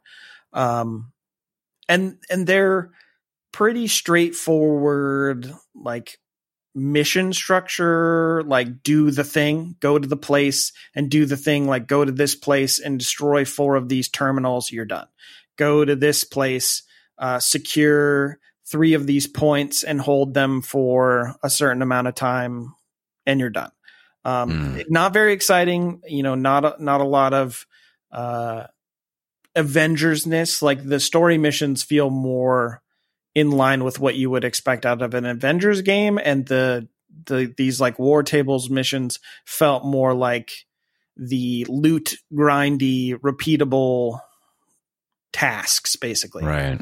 Um, combat is is really um, varied depending on which hero you have, but it's it's got a lot more in common with like a character action game than than anything else. Most of them, most of the characters are, are melee focused. You they have ranged attacks, but you're still going to be doing a lot of melee. Uh, there's a dodge and a block, and then three abilities, two abilities that are on faster cooldowns, and then a kind of ultimate, like Iron Man's ultimate is he calls down a Hulkbuster suit, or um, Hulk's ultimate is uh, like his like crazy clap that Right. that Yeah. attacks in a larger range. And then there's you know there's a skill tree that can uh, add new moves to your combos. So like square square triangle does this, or square square hold triangle does this. Um, but it, it is yeah, it is a lot of of character action combos combined with uh, some abilities. It kind of feels like third person Marvel Ultimate Alliance in a lot of ways. Well, that's not Um, necessarily third bad. yeah, which is which is good and bad. Um, I, it looks it looks really good. It looks better than I thought it would look playing it. Uh, I was playing in 4K. The beta offers um, a performance and a resolution mode, so I played both, and it, it looks good. It doesn't run particularly well on a PS4 Pro. Uh, Mhm. A lot of lot of slowdown, the which you know I won't. I wanted to say when you guys were saying like, oh, I would rather play on PC. I think PC will be the version that will be the most optimized Yeah. uh, I assume. Um, but yeah, it just, I don't know. I think that there are some cool elements for people that are fans of the Marvel characters that are in the game and like those kind of beat 'em ups like Ultimate Alliance, but as a game that's hoping to be a games as service and have those repeatable missions and that loot grind, it didn't seem that great to me. Mm. Yeah. It's interesting, you know, you bring up these the the grindy part and it occurs to me that if you know the, when you put a known IP into that kind of game, I feel like those things stand out even more as awkward or problematic. Avengers. Uh, uh, the goats got out again. Yeah. Yeah. Yeah. yeah it there's so many of the the missions are just very much like i saw i saw the template straight away of like here's what they're going for. And you just do the thing and it's over. There Yeah. the story missions had like uh the second mission with hulk had a an abomination boss fight. And it, it just felt like more it's like this is the game that i'm more interested in but it's not like rooted in the loot and any of the games as service stuff. And the stuff that is more in line with games as service i didn't like as much. Because it feels like you know you when you have a game like destiny or something that's just what the destiny people do because that's the first time we heard about destiny people is in how they react to the you know but you have this built-in expectation of how the avengers behave and how they behave isn't going and handling a control point and then being Yeah. done you know yeah I, I think the difference between destiny and this game is that at least for me destiny is one of the best shooters and then the repeatable stuff you can kind of like get through because you enjoy the shooting this isn't like the best character action game it's pretty it's a pretty generic one Mm. Um, it's it's more fun. I will say it's more fun to play with friends.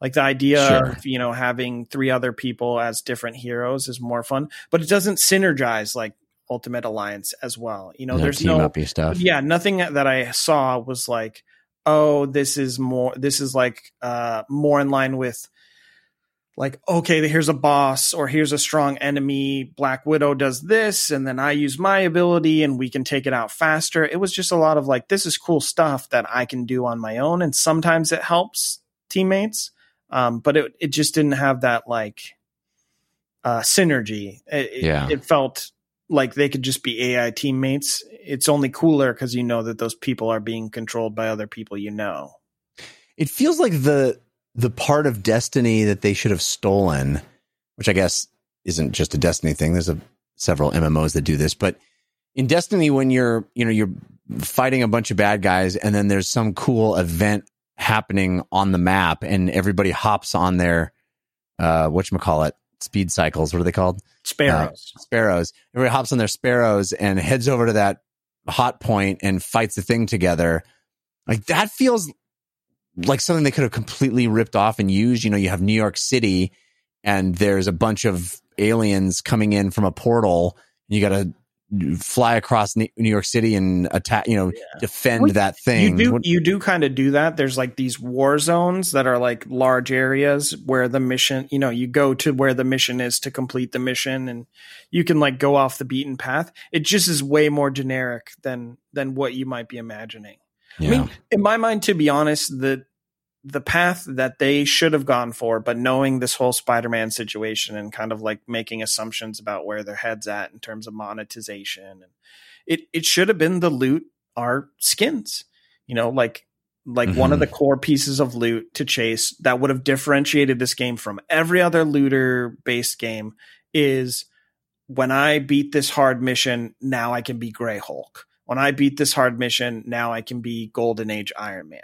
But instead, I can just spend, you know, t- 2000 whatever bajulies and buy Grey Hulk. yeah. And so I'm not And really getting like isn't very fun.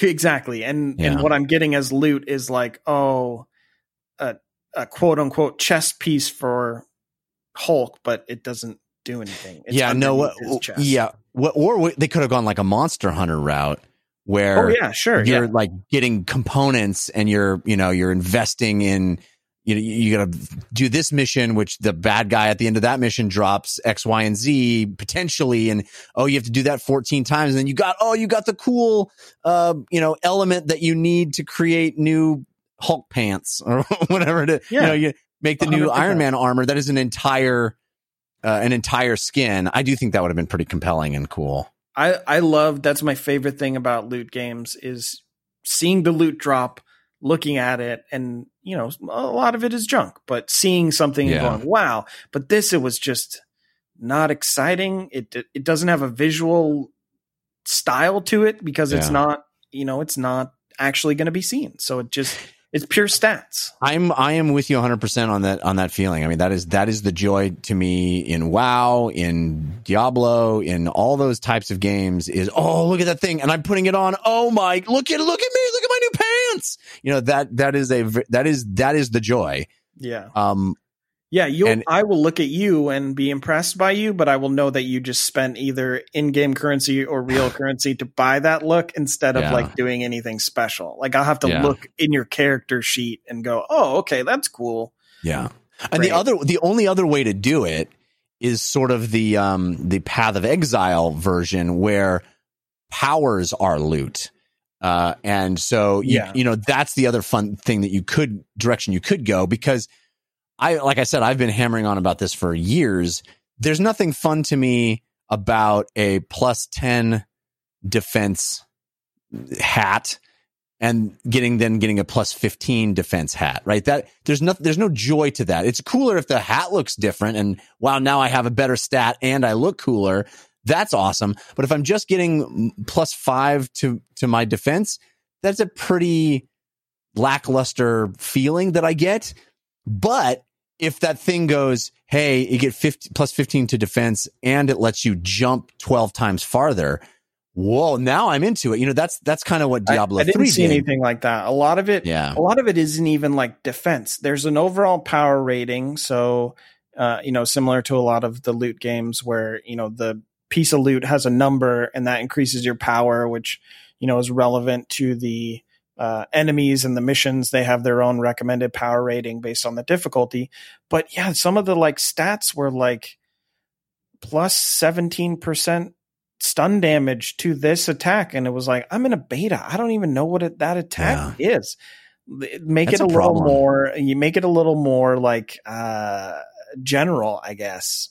I Yeah. understand like it it goes towards like the long-term theory crafting and bu- making your builds and doing that stuff but early on like i just want i just want to know that this loot is going to make me punch harder or shoot Yeah. stronger lasers to start I think this is a problem that's very widespread in, in the gaming industry because there's this accepted standard of what loot does, and it's stat based, and it gives you a you know a plus one sword. Now I have a plus two sword.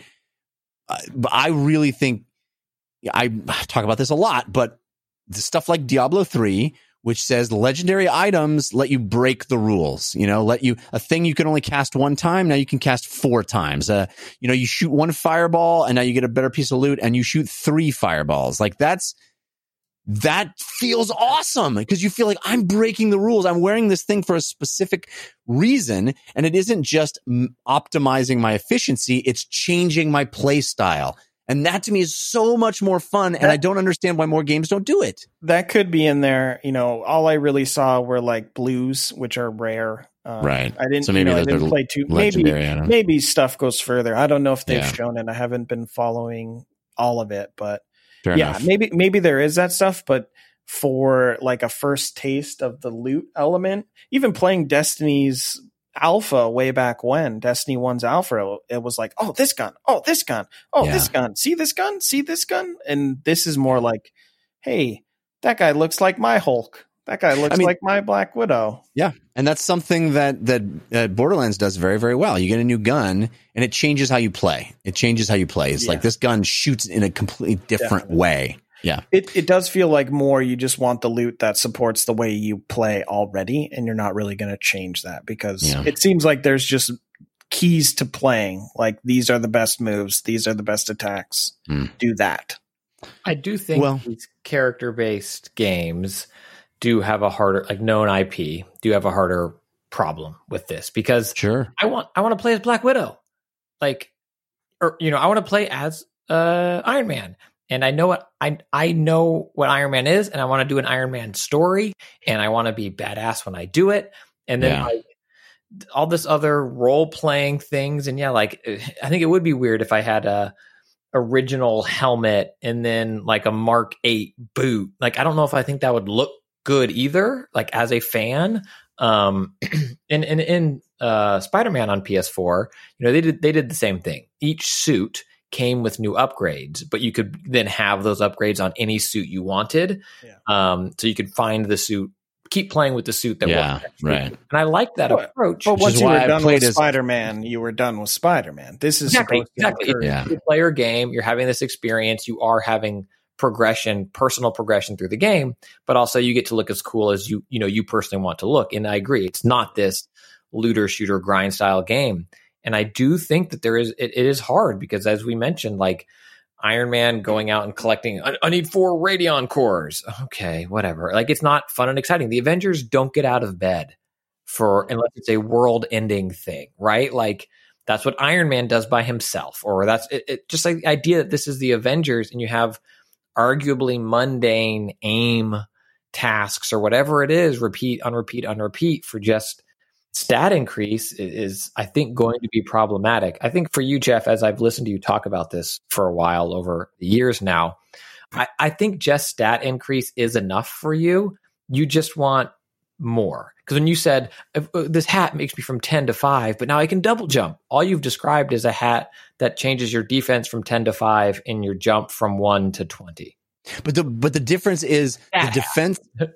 The well, two. I have two responses to that. First is I don't care if the hat also looks cooler. Right. This is the this is a problem that that solves itself when I'm like I will wear the extra plus five hat because it also has a sweet visor and makes my eyes glow red. I'm into it. Um, but you know the for the hat that looks exactly the same, it gives me a plus five. It's not too, too exciting. The reason the jump feels exciting is because it actually has impact that I feel, right? I feel the pushing X and having my character fly three times as far.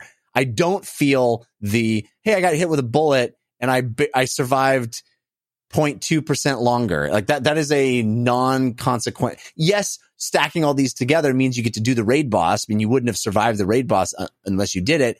But it's it's all it's almost you must be this tall to ride this ride. It's not that's not fun. That's not riding the ride. That's just not dying in, instantly from the bad guy. There's nothing active or fun about that, you know?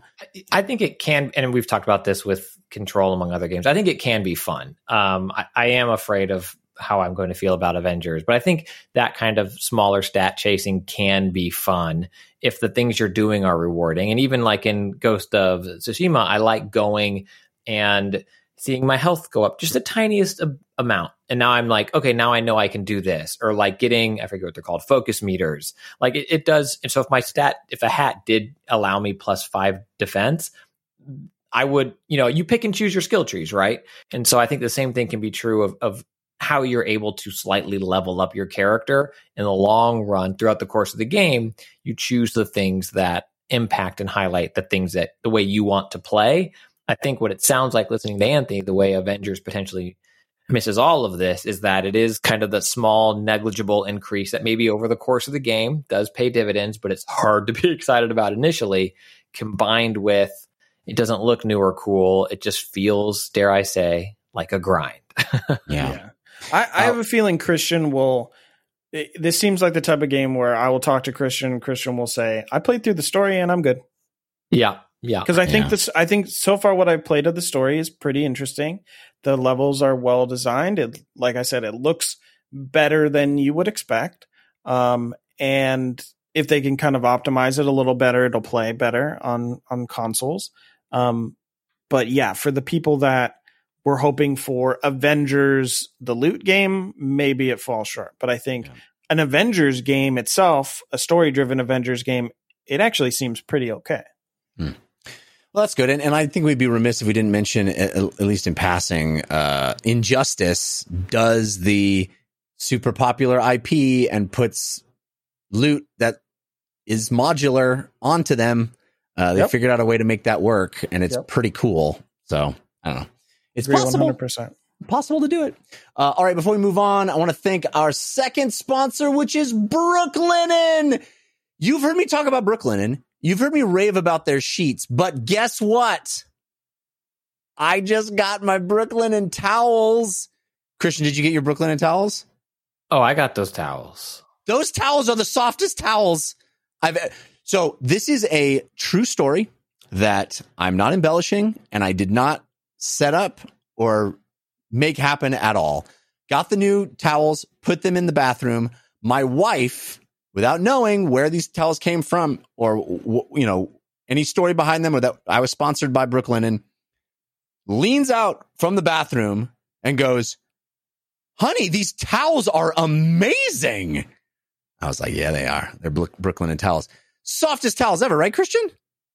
Very, very, very. It was instantly on my towel rack. You know, sometimes you get something and you're like, "Oh, this is great," and then you let it go through the normal cycle of like, "Eh, it's a- "This was like, hey, babe, these are our towels.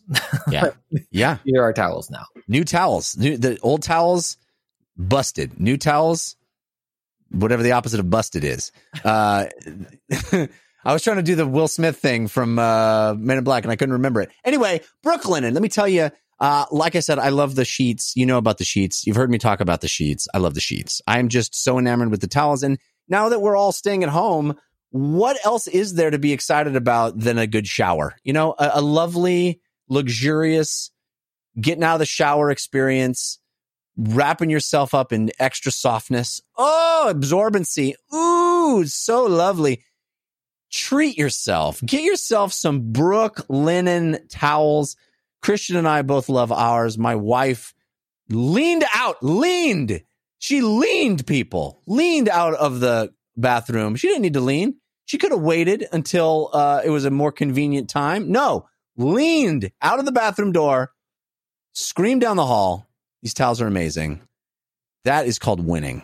Uh, and we want you to win with Brooklinen towels. Get that extra softness, get that extra absorbency, treat yourself. Brooklinen is the perfect place to find all the comforts for a home, including extra soft towels. And they're so confident in their products that everything comes with a lifetime warranty. What's lifetime? That means forever, ever. That's a lifetime warranty. That gets you a lifetime warranty. So use promo code DLC for a 10% discount off your first order at brooklinen.com. That's B R O O K L I N E N.com. Promo code DLC. Brooklinen. Everything you need to live your most comfortable life. All right, still here in the playlist. And Anthony, there's definitely a new hotness that has arrived on the scene. It, it, uh, it is the top selling Steam game of the week, is what I'm reading. Uh, and you and I have both been playing Fall Guys, Fall Guys Ultimate Knockout. Uh, this is the new uh, race to the finish amongst it's it's kind of a battle royale. You know, honestly, It's- It's most extreme elimination challenge, wipeout. Um, right on a, in a video game. game. Yeah, it it's it reminds me of of there are those moments, and one of them to me is is is Rocket League, where you play Rocket League and you go, "This is a brilliant idea." Of course, the, of course, people are gravitating to this because this is a novel, brilliant idea that somebody did really well, and it it's unique. It's a new kind of experience. Yes, it feels a little bit like some other things, but it's really unique and it's really fun. At least that's my take on uh, Fall Guys. What What do you think of it? Um, I really, really enjoy 80% of the game. I think that there are some things in the game that uh, are just a byproduct of the game being so popular that I'm not a fan of, like the desync, uh, kind of messing with certain things, like uh, the tail mini games uh, are, are are the bane of my existence. Um, and, and some of the team mini games I'm not a big fan of because having to rely on your on other people to advance you in a game Yeah. where there can only be one winner feels silly. I would like an option I to agree be able to customize your matchmaking to say like no team games or you know like this or that or have a solo mode something like that. Let me just contextualize that for listeners because if you haven't Okay, played sure, Fall yeah. Guys yet, basically how it works is it is like a battle royale in that 60 people start and there's one winner crowned at the end. Quite literally crowned because the crown is the thing that you get at the end. Uh, along the way, though, i- you know, in battle royales, usually it's it's 100 people or however many people in a place, and we eliminate, eliminate, eliminate until you get down to one. This works more like almost like a Mario Party or something where uh, you are the there are different rounds that have a beginning, middle, and end. And at the end of each round, a group of people at the bottom of the performance uh, of of that round get knocked off. But the rounds themselves can be really different from one another. The maps that you're playing on, the goals that you're trying to achieve, and yes, as Anthony said, some of those rounds are team based challenges. So it's like jump through a number of rings, and whichever team, the top two of three teams, uh, advance instead of uh, in, in the in the third team. All the members of the third team get knocked off. So yes, sometimes even though you're attempting to do this singular goal, this one person is crowned winner at the end. You are relying on other people to maintain your advancement, and I agree that feels a little wrong. Yeah, it it is. Uh, you know, like I understand there is a ton of luck in every game and a ton of randomness to every game. The races um, are are I think my most favorite uh, element is like starting because you start with usually sixty people and then they're about uh like 40 or so qualify from the first one. So it's like pure chaos of Yeah, a bunch of little beans stumbling and bumbling and that's fun but like once it gets to like the serious time uh you know Yeah. like when there's less than 20 people and you you know you can see that crown in your sights yeah, then having the game say oh here's four on four soccer and you're like well i hope these guys are good and they understand Yeah. what to do and they just you know they got you, you can you can get lucky and advance pretty far yeah. um, but I do think that there's so much about the game that's really fun. I love the ability to um, still like come back. You're never some games it does feel that way, but for the most part, you never feel like you're out of it because stuff can swing.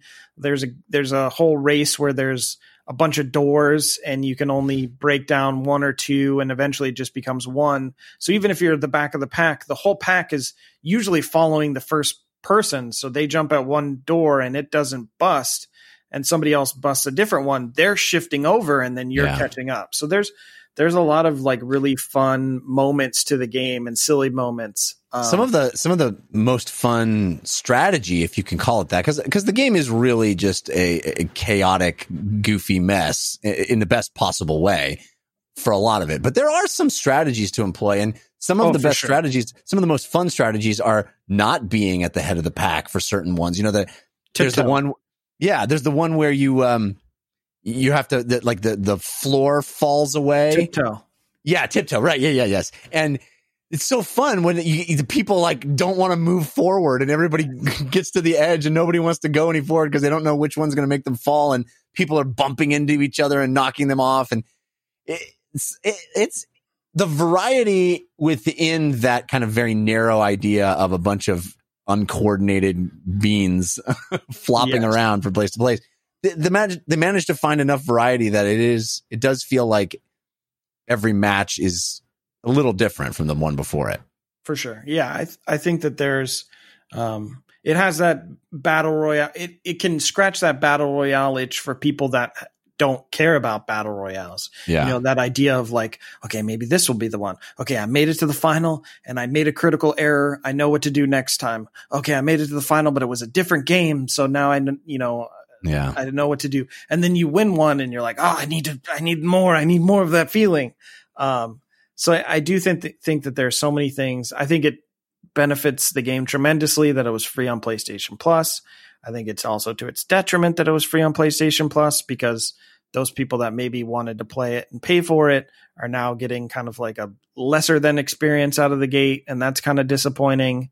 Um, I'm sure plenty of people jumped off the game because they were playing tail tag and no one was near them and their tail disappeared and the Mm. game, you know, I've seen plenty of videos online. It never has happened to me, but uh, Fall Mountain is one of the final games and the goal of Fall Mountain is when you get to the end, there's a crown that's rising and falling and you need to jump at the right time and grab the crown. And I've seen people literally grabbing the crown, holding the crown, and then somebody else grabs it and it says that person won.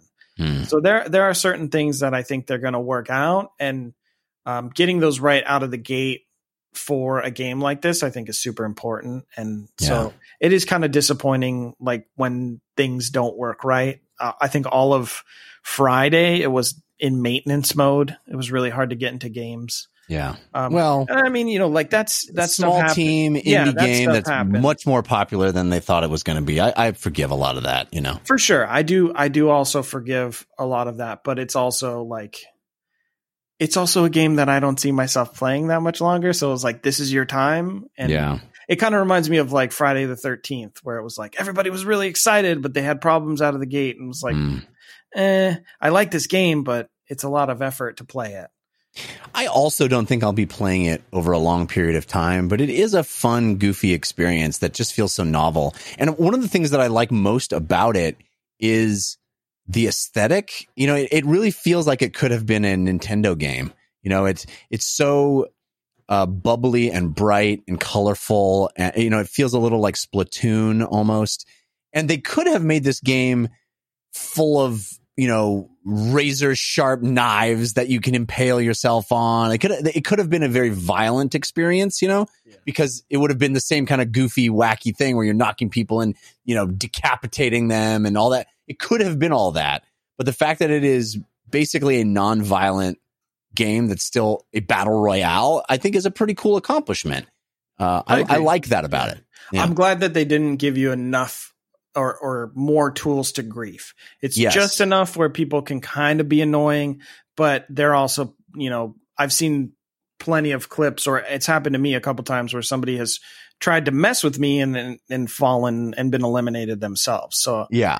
they're They're just discoordinated enough or uncoordinated enough that uh, everybody is similarly hampered. You know, everybody's playing in this as a, uh, a, a an It- it is- uncoordinated it is- thing. If you have PlayStation Plus, it's well worth trying. Um, I think you'll be surprised how much fun you have, even if you have no interest in those types of like 60 down to one or 100 down to one types of games. Even just playing like the first two rounds, even if you can't advance very far, like it's still very fun. The mechanics are not super fine tuned to the point that you you know you see everybody making mistakes. You, you're not Yeah. just seeing one one guy who's clearly better than everybody. Everybody is mistiming jumps or or getting knocked over, and so you, it always feels like it's possible to advance.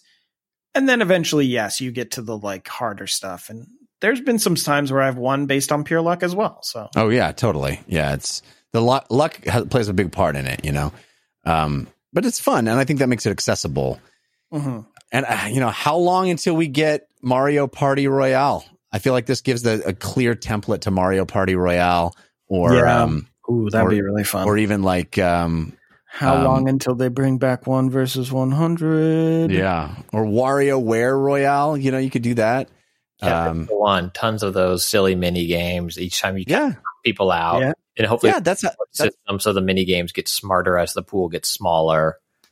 Yeah, that's what this that's what this basically is, and I feel like it gives a clear template to those properties. Like it, it is fun. It is fun. There is something about even you know I booted this game up and was like.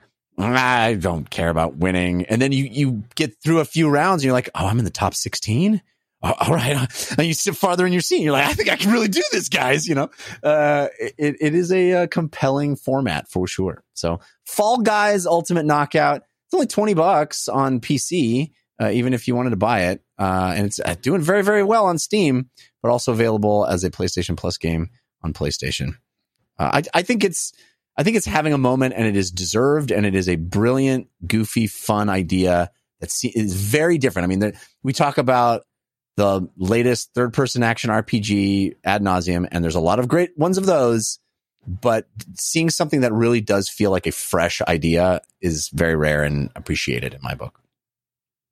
Speaking of uh, third person action RPGs that are very good, uh, Anthony, you and I both also got to play some Horizon Zero Dawn on PC. Uh, Horizon Zero Dawn was the DLC game of the year the year it came out, and deservedly so. I think it is a phenomenal game.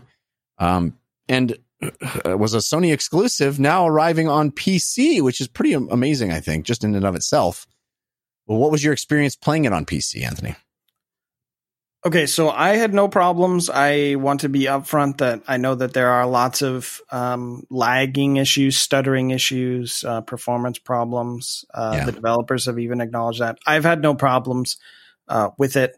Uh, I played about, I would say, six or seven hours with it just to kind of like see uh, what the experience was like because I did everything in, on PlayStation 4, so I didn't really want to uh, go through that all again. But I think it's a phenomenal port. And if you have a PC and you either played the game and really enjoyed it or didn't play the game, this is the best version of the game, in my opinion.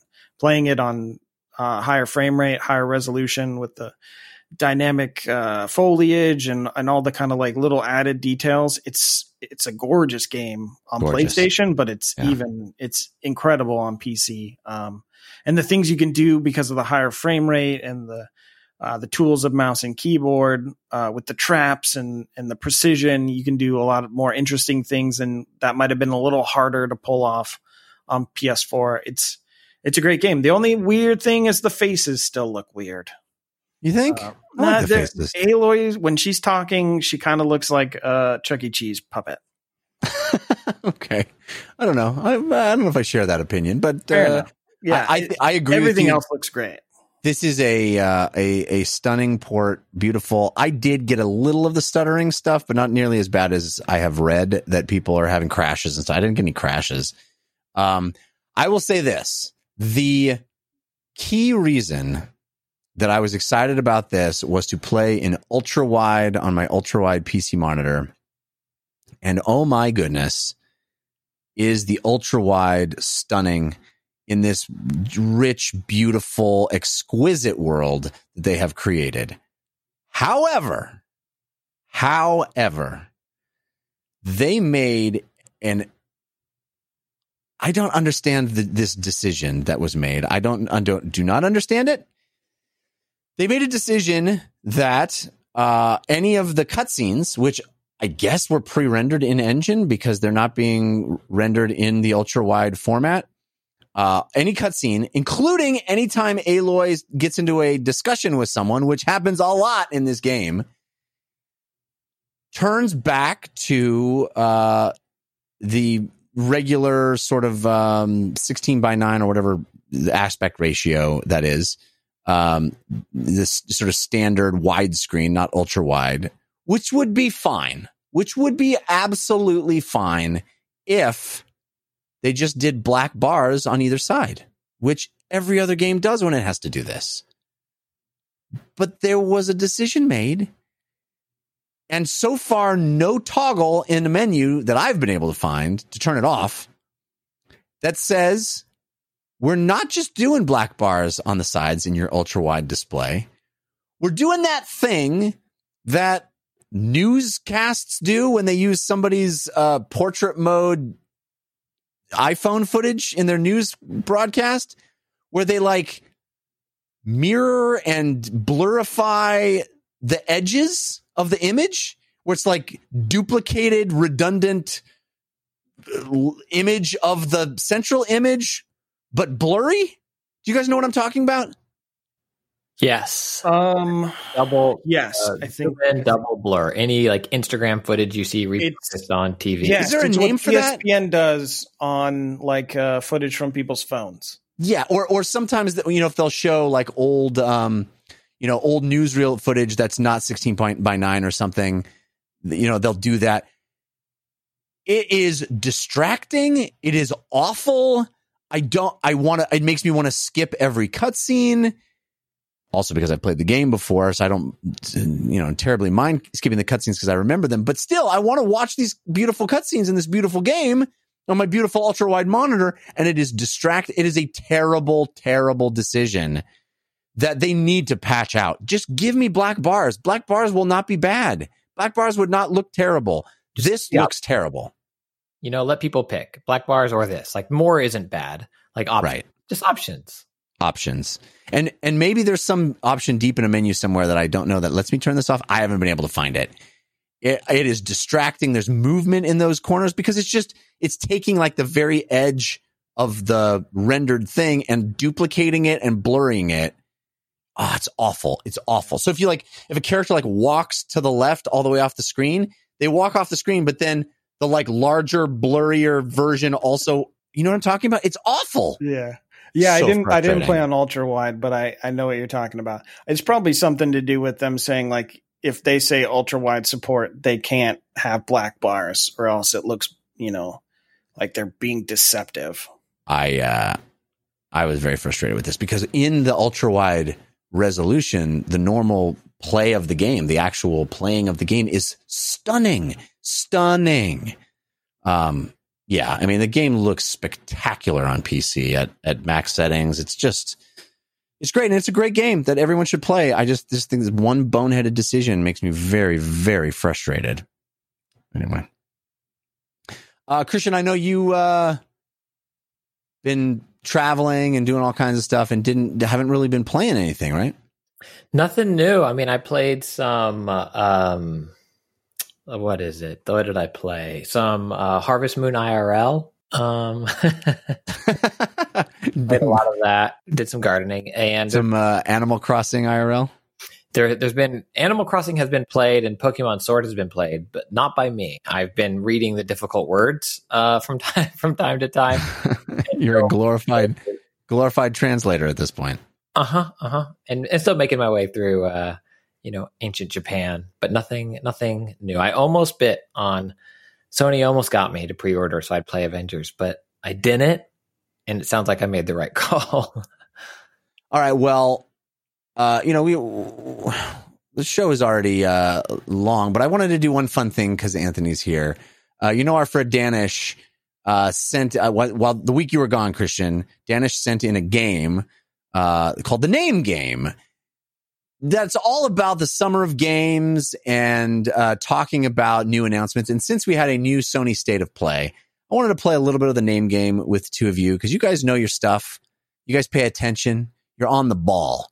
Uh, but from Danish, this is a uh, a discussion about how important a title is to a video game. We played this a little bit uh, with Lana and Patrick, and um, I wanted to play just a couple of rounds with you guys. Basically, the idea is here I'm going to say a title of a game that has been announced and has been talked about in one of these presentations, and I want to find out if you guys can figure out what game it is.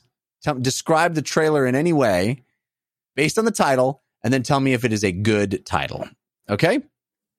Okay. Here we go. Here comes the first game. Uh, Anthony, Returnal.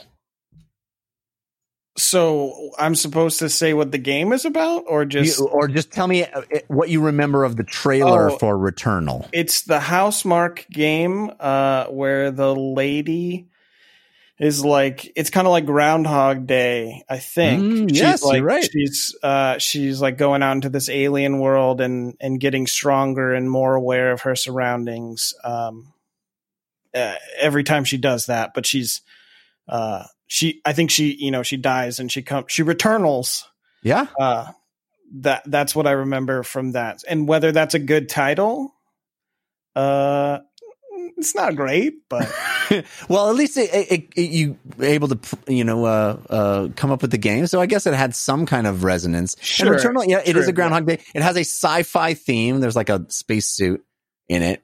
Um, so that's good. Okay, Christian, your turn. Um, how about this one? Little Devil Inside. So I think this is one I do actually know, but I should also say, um, as uh, I've said this to people that have asked about other podcasts, I despise is too strong of a word, but I do not like games like this. I, I don't like like games on NPR, like word games. It's, it's I don't find them fun. At best, you know it, and at worst, you don't, and you fumble for, for a while, and you feel bad about yourself. Uh, Well, these aren't. This isn't word games. This is just. Do you remember? It, was this a good? T- was this title enough for you to remember the game? It has nothing to do with talking about Here- you. here, here's how I am as a person. I don't know right now. I cannot tell you the character that Lance Reddick plays in Horizon Zero Dawn. I do not know that character's name. Sylens Sylens. Sylens i think is his name Yeah, Sylens. Yeah. See, I wanted. To, I didn't even. You said it, and I didn't go like, "Yeah, that's it." like it's just not. That's not how my brain works. Um, I think this one I only remember because there was controversy. Is this the one with like the the racist uh, uh, little guys that they change that they're going to patch out later because they didn't realize that they were making horrible caricatures? Oh, I didn't. I don't think I read that. this bit of uh, this uh, this is that game yes okay, well, it's a bad That's the choice. only reason I know this one, but like I am I am awful at this. I don't know. All right, we don't Yeah, have to do it. I'm happy to be no no no. I'm happy to be awful, but I don't want. I've turned down other shows that do things like this. So if they hear this, please know uh, I'm sweating right now, and I'm only doing this because I love Jeff. All right. I well, we won't, we won't do it anymore. I do think it's it, What- it's what- interesting to me. i this- like games Yeah, you can- yeah, don't just just know, just know. You know, it's not my cup of tea. it's okay. It's mom okay. and dad I are get it. fighting listeners No, nobody's fighting. Nobody's fighting. I I want to respect that. I didn't check beforehand. Uh, I'll I'll give you one more. Uh, Anthony, okay Kena Bridge of the Spirits. um What I happens in the trailer? I don't know how I would describe it. Um, it was the. I mean, I- can see the trailer, but I just don't know how. It's just like a magical world. It kind of reminded me of like um cameo a little bit. Yes, that's the game. Exactly. Um, Yeah, you got it. And it's uh, yeah, yeah. it's basically cameo side like a fantasy, fably um, um, uh, cartoonish world. There's a bow and arrow that's magical in it. Yeah, yeah, you got it. all right. Do you think? Do you think Kena Bridge of Spirits is a evocative title? It's a good title. Um, not really. I, I mean, uh, I think a lot of video game titles are just not great, but then Not you play great, them. right? You know, like I think Ori Will of the Wisps is not a great title, but Yeah. everybody likes that game, and so it's like a totally acceptable. I, I think we have a lot, a lot of uh, ways that uh, you can sell a game based on on a title, and uh, I think that we also have like it's like your freedom of expression. You're making a game, and you're like, well, it has to fit into this genre. So, what's the one thing we can have control over? Oh, let's pick Yeah. a unique title. Now this true get behind. One of my favorite franchises from one of my favorite studios, Uncharted. Mhm. Nathan Drake is literally going to places that other people have charted. Like that. It's, I mean, it's also called Uncharted Drake's Fortune. So well, I mean, it, which we all learned. I bet you, I bet you they couldn't get it. They couldn't get away with just calling it Uncharted. he doesn't even get to keep that fortune. So it's like even I guess it's the other Drake. It's But, the like- other Drake. Yeah.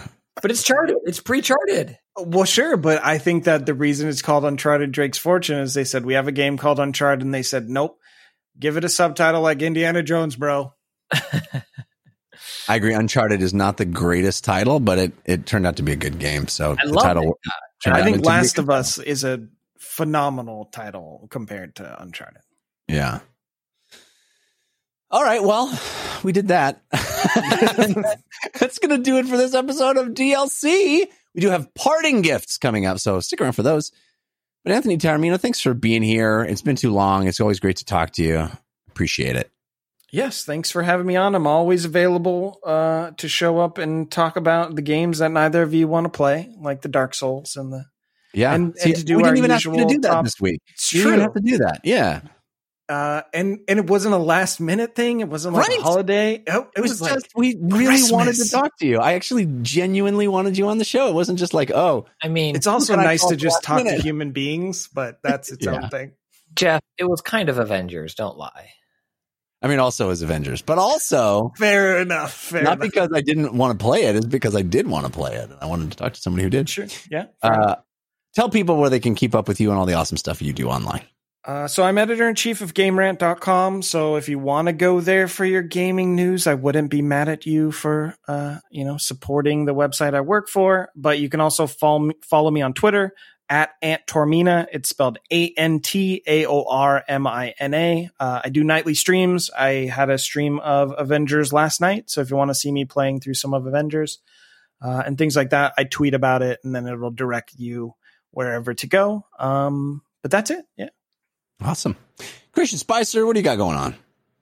Well, speaking of expertly named things, if you like The Last of Us, there is a very expertly named podcast called The Official The Last of Us Podcast. It says what it is. You know what I mean? Mhm. So yeah, yeah. y- you can't be confused. Um, you can listen to that. It is available wherever you get your podcast. Proud of the show. And um, the last episode in particular is, um, which is not new, um, the, the final one that we have up right now. Um, but I think it's a really nice uh, capstone to that series and kind of that that game as well, part two. Um, and then Twitter's the best way to keep in touch at Spicer. I typically stream this show live on my Twitch, which is twitch.tv slash Christian Spicer, uh, Sundays at 7.15 p.m. Pacific time. Very cool. You can always email email us here at the show at dlcfeedback at gmail.com. We love getting your feedback. We love getting your comments, your suggestions, even games you'd like to review for us. If there's games that we overlook and you want to have spotlighted on the show, feel free to send those to dlcfeedback at gmail.com. Uh, you can also reach out to me personally. Jeff Cannata is my name and also my Twitter handle at Jeff Cannata, which is spelled with two N's and one T. And I have other shows. If you want to listen to me talk about other stuff, I can talk about movies and TV shows over there on a show called The Slash Filmcast, which uh, you can find at slashfilmcast.com. This week we're talking about a movie called uh, She Dies Tomorrow. And I do a comedy science show where you learn about science while laughing. That's the goal. And I think we uh, succeed at We Have Concerns. You can find it at wehaveconcerns.com com. Funny stuff there. We had uh, Dr. Kiki Sanford on recently, which was great. She's amazing. Uh, check that out. Also, The Dungeon Run is my live play Dungeons and Dragons show. You can find that anywhere you get podcasts by searching for The Dungeon Run. Uh, you can also watch it on YouTube by searching for The Dungeon Run there, or when we record live, which is Wednesday nights, 6 p.m. Pacific time at caffeine.tv slash The Dungeon Run. All right, let's wrap the show up now with our parting gifts. Hey, give us a suggestion of what to do this week. Give us a parting gift. This is your parting gift. Anthony, do you have a suggestion to help people get through their week? I do. Uh, it's one of my few uh, guilty pleasures. Uh, but the new season of Big Brother is on, Really? and uh, Big Brother, yeah, Big Brother is one of the few. I like Big Brother because uh, most of the reality competition shows are uh, more scripted in nature, and that you know you only get uh, a super condensed version of events from a, a past period. But with Big Brother, you can watch live feeds, and I kind of like. I just spend the summer like obsessing about these people. I usually put like a window while I'm working and listen to conversations. Um, but I, I just enjoy Big Brother. Um, I know that the, it is uh, an odd thing to be happening right now, but they they are um, doing all of the appropriate. Are they in Uh, it te- right now? Yeah, yeah. It just started uh, last Wednesday or Thursday. Hmm. Talk about being in a bubble. yeah, so they did a whole quarantine. They went through the whole deal, um, uh, and they kind of outlined their plans uh, uh, on how they were going to keep everybody safe. But besides that, I just I enjoy Big Brother. Um, I think this is a great entry point because it's an all star season, so you'll get a lot of the better personalities and less of the riffraff, if you will oh, yeah. Don't need the Um, riffraff. but I, I just I think Big Brother is one of the reality shows that I enjoy because it is possible to just see these people as they are, no matter what, good, bad, ugly, um, and and even being really boring. And I think that the, for some reason that's endearing to me is just just see like regular game show contestants like just sit around and talk about their favorite fruit. Right, not, well, that doesn't make it on the show, by the way. The show the show condenses it into like the highlights, but you can, if you want, Ah, use the live feeds. Super and you- fan. I mean, you can Big Brother them. You can watch Right. them do everything except some inappropriate stuff. Uh, an amazing endorsement. Watch people talk about their favorite fruit. I mean, you know, I'm just saying, like instead of like only the good stuff and the Oh, fights and whatnot, you know, Big Brother. Uh, where are you watching that? Is that on? Uh, that's like on a real So network, right? it's on it's on CBS, or you can uh, do CBS All Access, and then um, uh, CBS.com has the live feeds. It's like five dollars a month. All right. Christian Spicer, you got a parting gift? I mean, I think it's just become my light at the end of the tunnel, hopefully, like a hopeful light. Um, but man, I am I'm obsessed with the 2021 Ford Bronco. Have you guys seen this thing? It is No, I'm going to Google it right now, though. I'll tell you that. very nice. I uh my first car was an S10 Blazer, which is a smaller Blazer, not the big guys. But I've I've always liked. Um, I have a thing for pony cars and I, what I would call this, like the the Blazer, the Bronco. Um, and we've kind of drifted away from it. And this thing is has a great retro styling cues back to the original. It seems very capable off roader. It's kind of poised at the Wrangler Wrangler market. Um, doesn't come out until spring 2021. The Bronco Sport, which is uh, based on the Escape platform, comes out this year. Different car. Kind of Almost looks like a Jeep. Yeah, it's targeted. That's what it's going after. Is like the Wrangler. The doors come off. The roof comes Yeah. off. Um. That I don't know about that front, man. The front's kind of ugly. Yeah, Oh, I love it. I love. I love the. Front. I mean, look at pictures of the original. Um. And fair enough. all, there was like a funny thing where they were going to reveal it. Like the reveal date got pushed because of uh, COVID, and then they changed the reveal date. And then like the date they changed it to, I think, was like OJ Simpson's birthday, and they were like, "Oh, we, gotta, "We got to change it again." It it looks like a car that they designed first to be in a Michael Bay Transformer movie and then for consumption. Oh, It it does looks- look very boxy, also. I oh don't know. yeah. I mean, it's a Wrangler. It's an off roader. Like Yeah. and go look at original, like the whatever was 60s or 70s Broncos. Not so much the 96, I think was OJ's. Um, but so you're going to have a, a fuel efficient vehicle and a Bronco. I mean, this is a get out of town vehicle. You got the Okay, got it. You know what I mean? Like this thing. Yeah, the practical answer is the minivan, like 100%, like the new Toyota Sienna hybrid minivan or whatever, the Pacifica plug-in hybrid. But this thing, what I love about it, I mean, who knows? It's 2020, spring 2021, so who knows? But like, it harkens back to me as like a, a person who's liked cars for a while. Of like, it has a lot of trims, a lot of packages. You can get a base and put like the Sasquatch, which is like the beefy off-road package on it, and have it ready to go, which I think is really cool. Where like the Wrangler, if you want to get that beefy off-road package, you have to go and get the Rubicon, which is a very expensive Wrangler. And here it looks like they're letting you mix and match a little bit more, which harkens back to old school days of like, you know, even like a Mustang where you get the base, but you put the big engine in it and this, that, and the other. Anyway, if you haven't seen them, I, I'm obsessed. It's my, I've looked at all my websites already and the news is dark and I don't know what to do with my life. So I just look at Ford Bronco pictures. Well, I tell you, I just Googling it, and I started looking at pictures, then popped up on the bottom right of my browser here. Stephanie from Galpin Ford is online and happy to help. Stephanie waiting for my reply. She looks delightful and ready uh, from Galpin Ford, ready to sell me one of these bad boys. You can put $100 down and reserve it. It's weird. Like Ford's kind of copied the Tesla approach and they did the same Yeah. with the Mustang Mach E, but then you still have to deal with the dealer. It's not like this is what you pay. You still, there still might be like dealer mark. It's weird. Ford's trying, but you know, bless them. But this vehicle Mm. looks like a win. All right. There you go. 2021 Ford Bronco. Um, we got a listener suggested parting gift. This was sent to DLC feedback at gmail.com from Aaron. Aaron writes, Hi, Jeff and Christian. My suggestion for parting gifts are walking tours on YouTube. If you have a 4K HDR TV, they're even better. They're a great way to plan a vacation route for when we can actually travel again. And they're just a nice way to relax and listen to a podcast. Have you guys any, done any? I've never heard of walking tours on YouTube, but I always feel like Uh, there's everything on YouTube and I just don't know what to search for because I think I would like this. my favorite thing right now, it's really sad, um, but I think both of you can relate, is I watch uh, ride videos from Disneyland on Oh, YouTube. no, those are great. Have you seen the ones that they made in Dreams? Yes, yes. The guy's making a Haunted Mansion one that's coming out. Unbelievable. But Yeah, yes, they did that, Indiana Jones, uh, the Indiana Jones ride that one was incredible. in Dreams. It's crazy.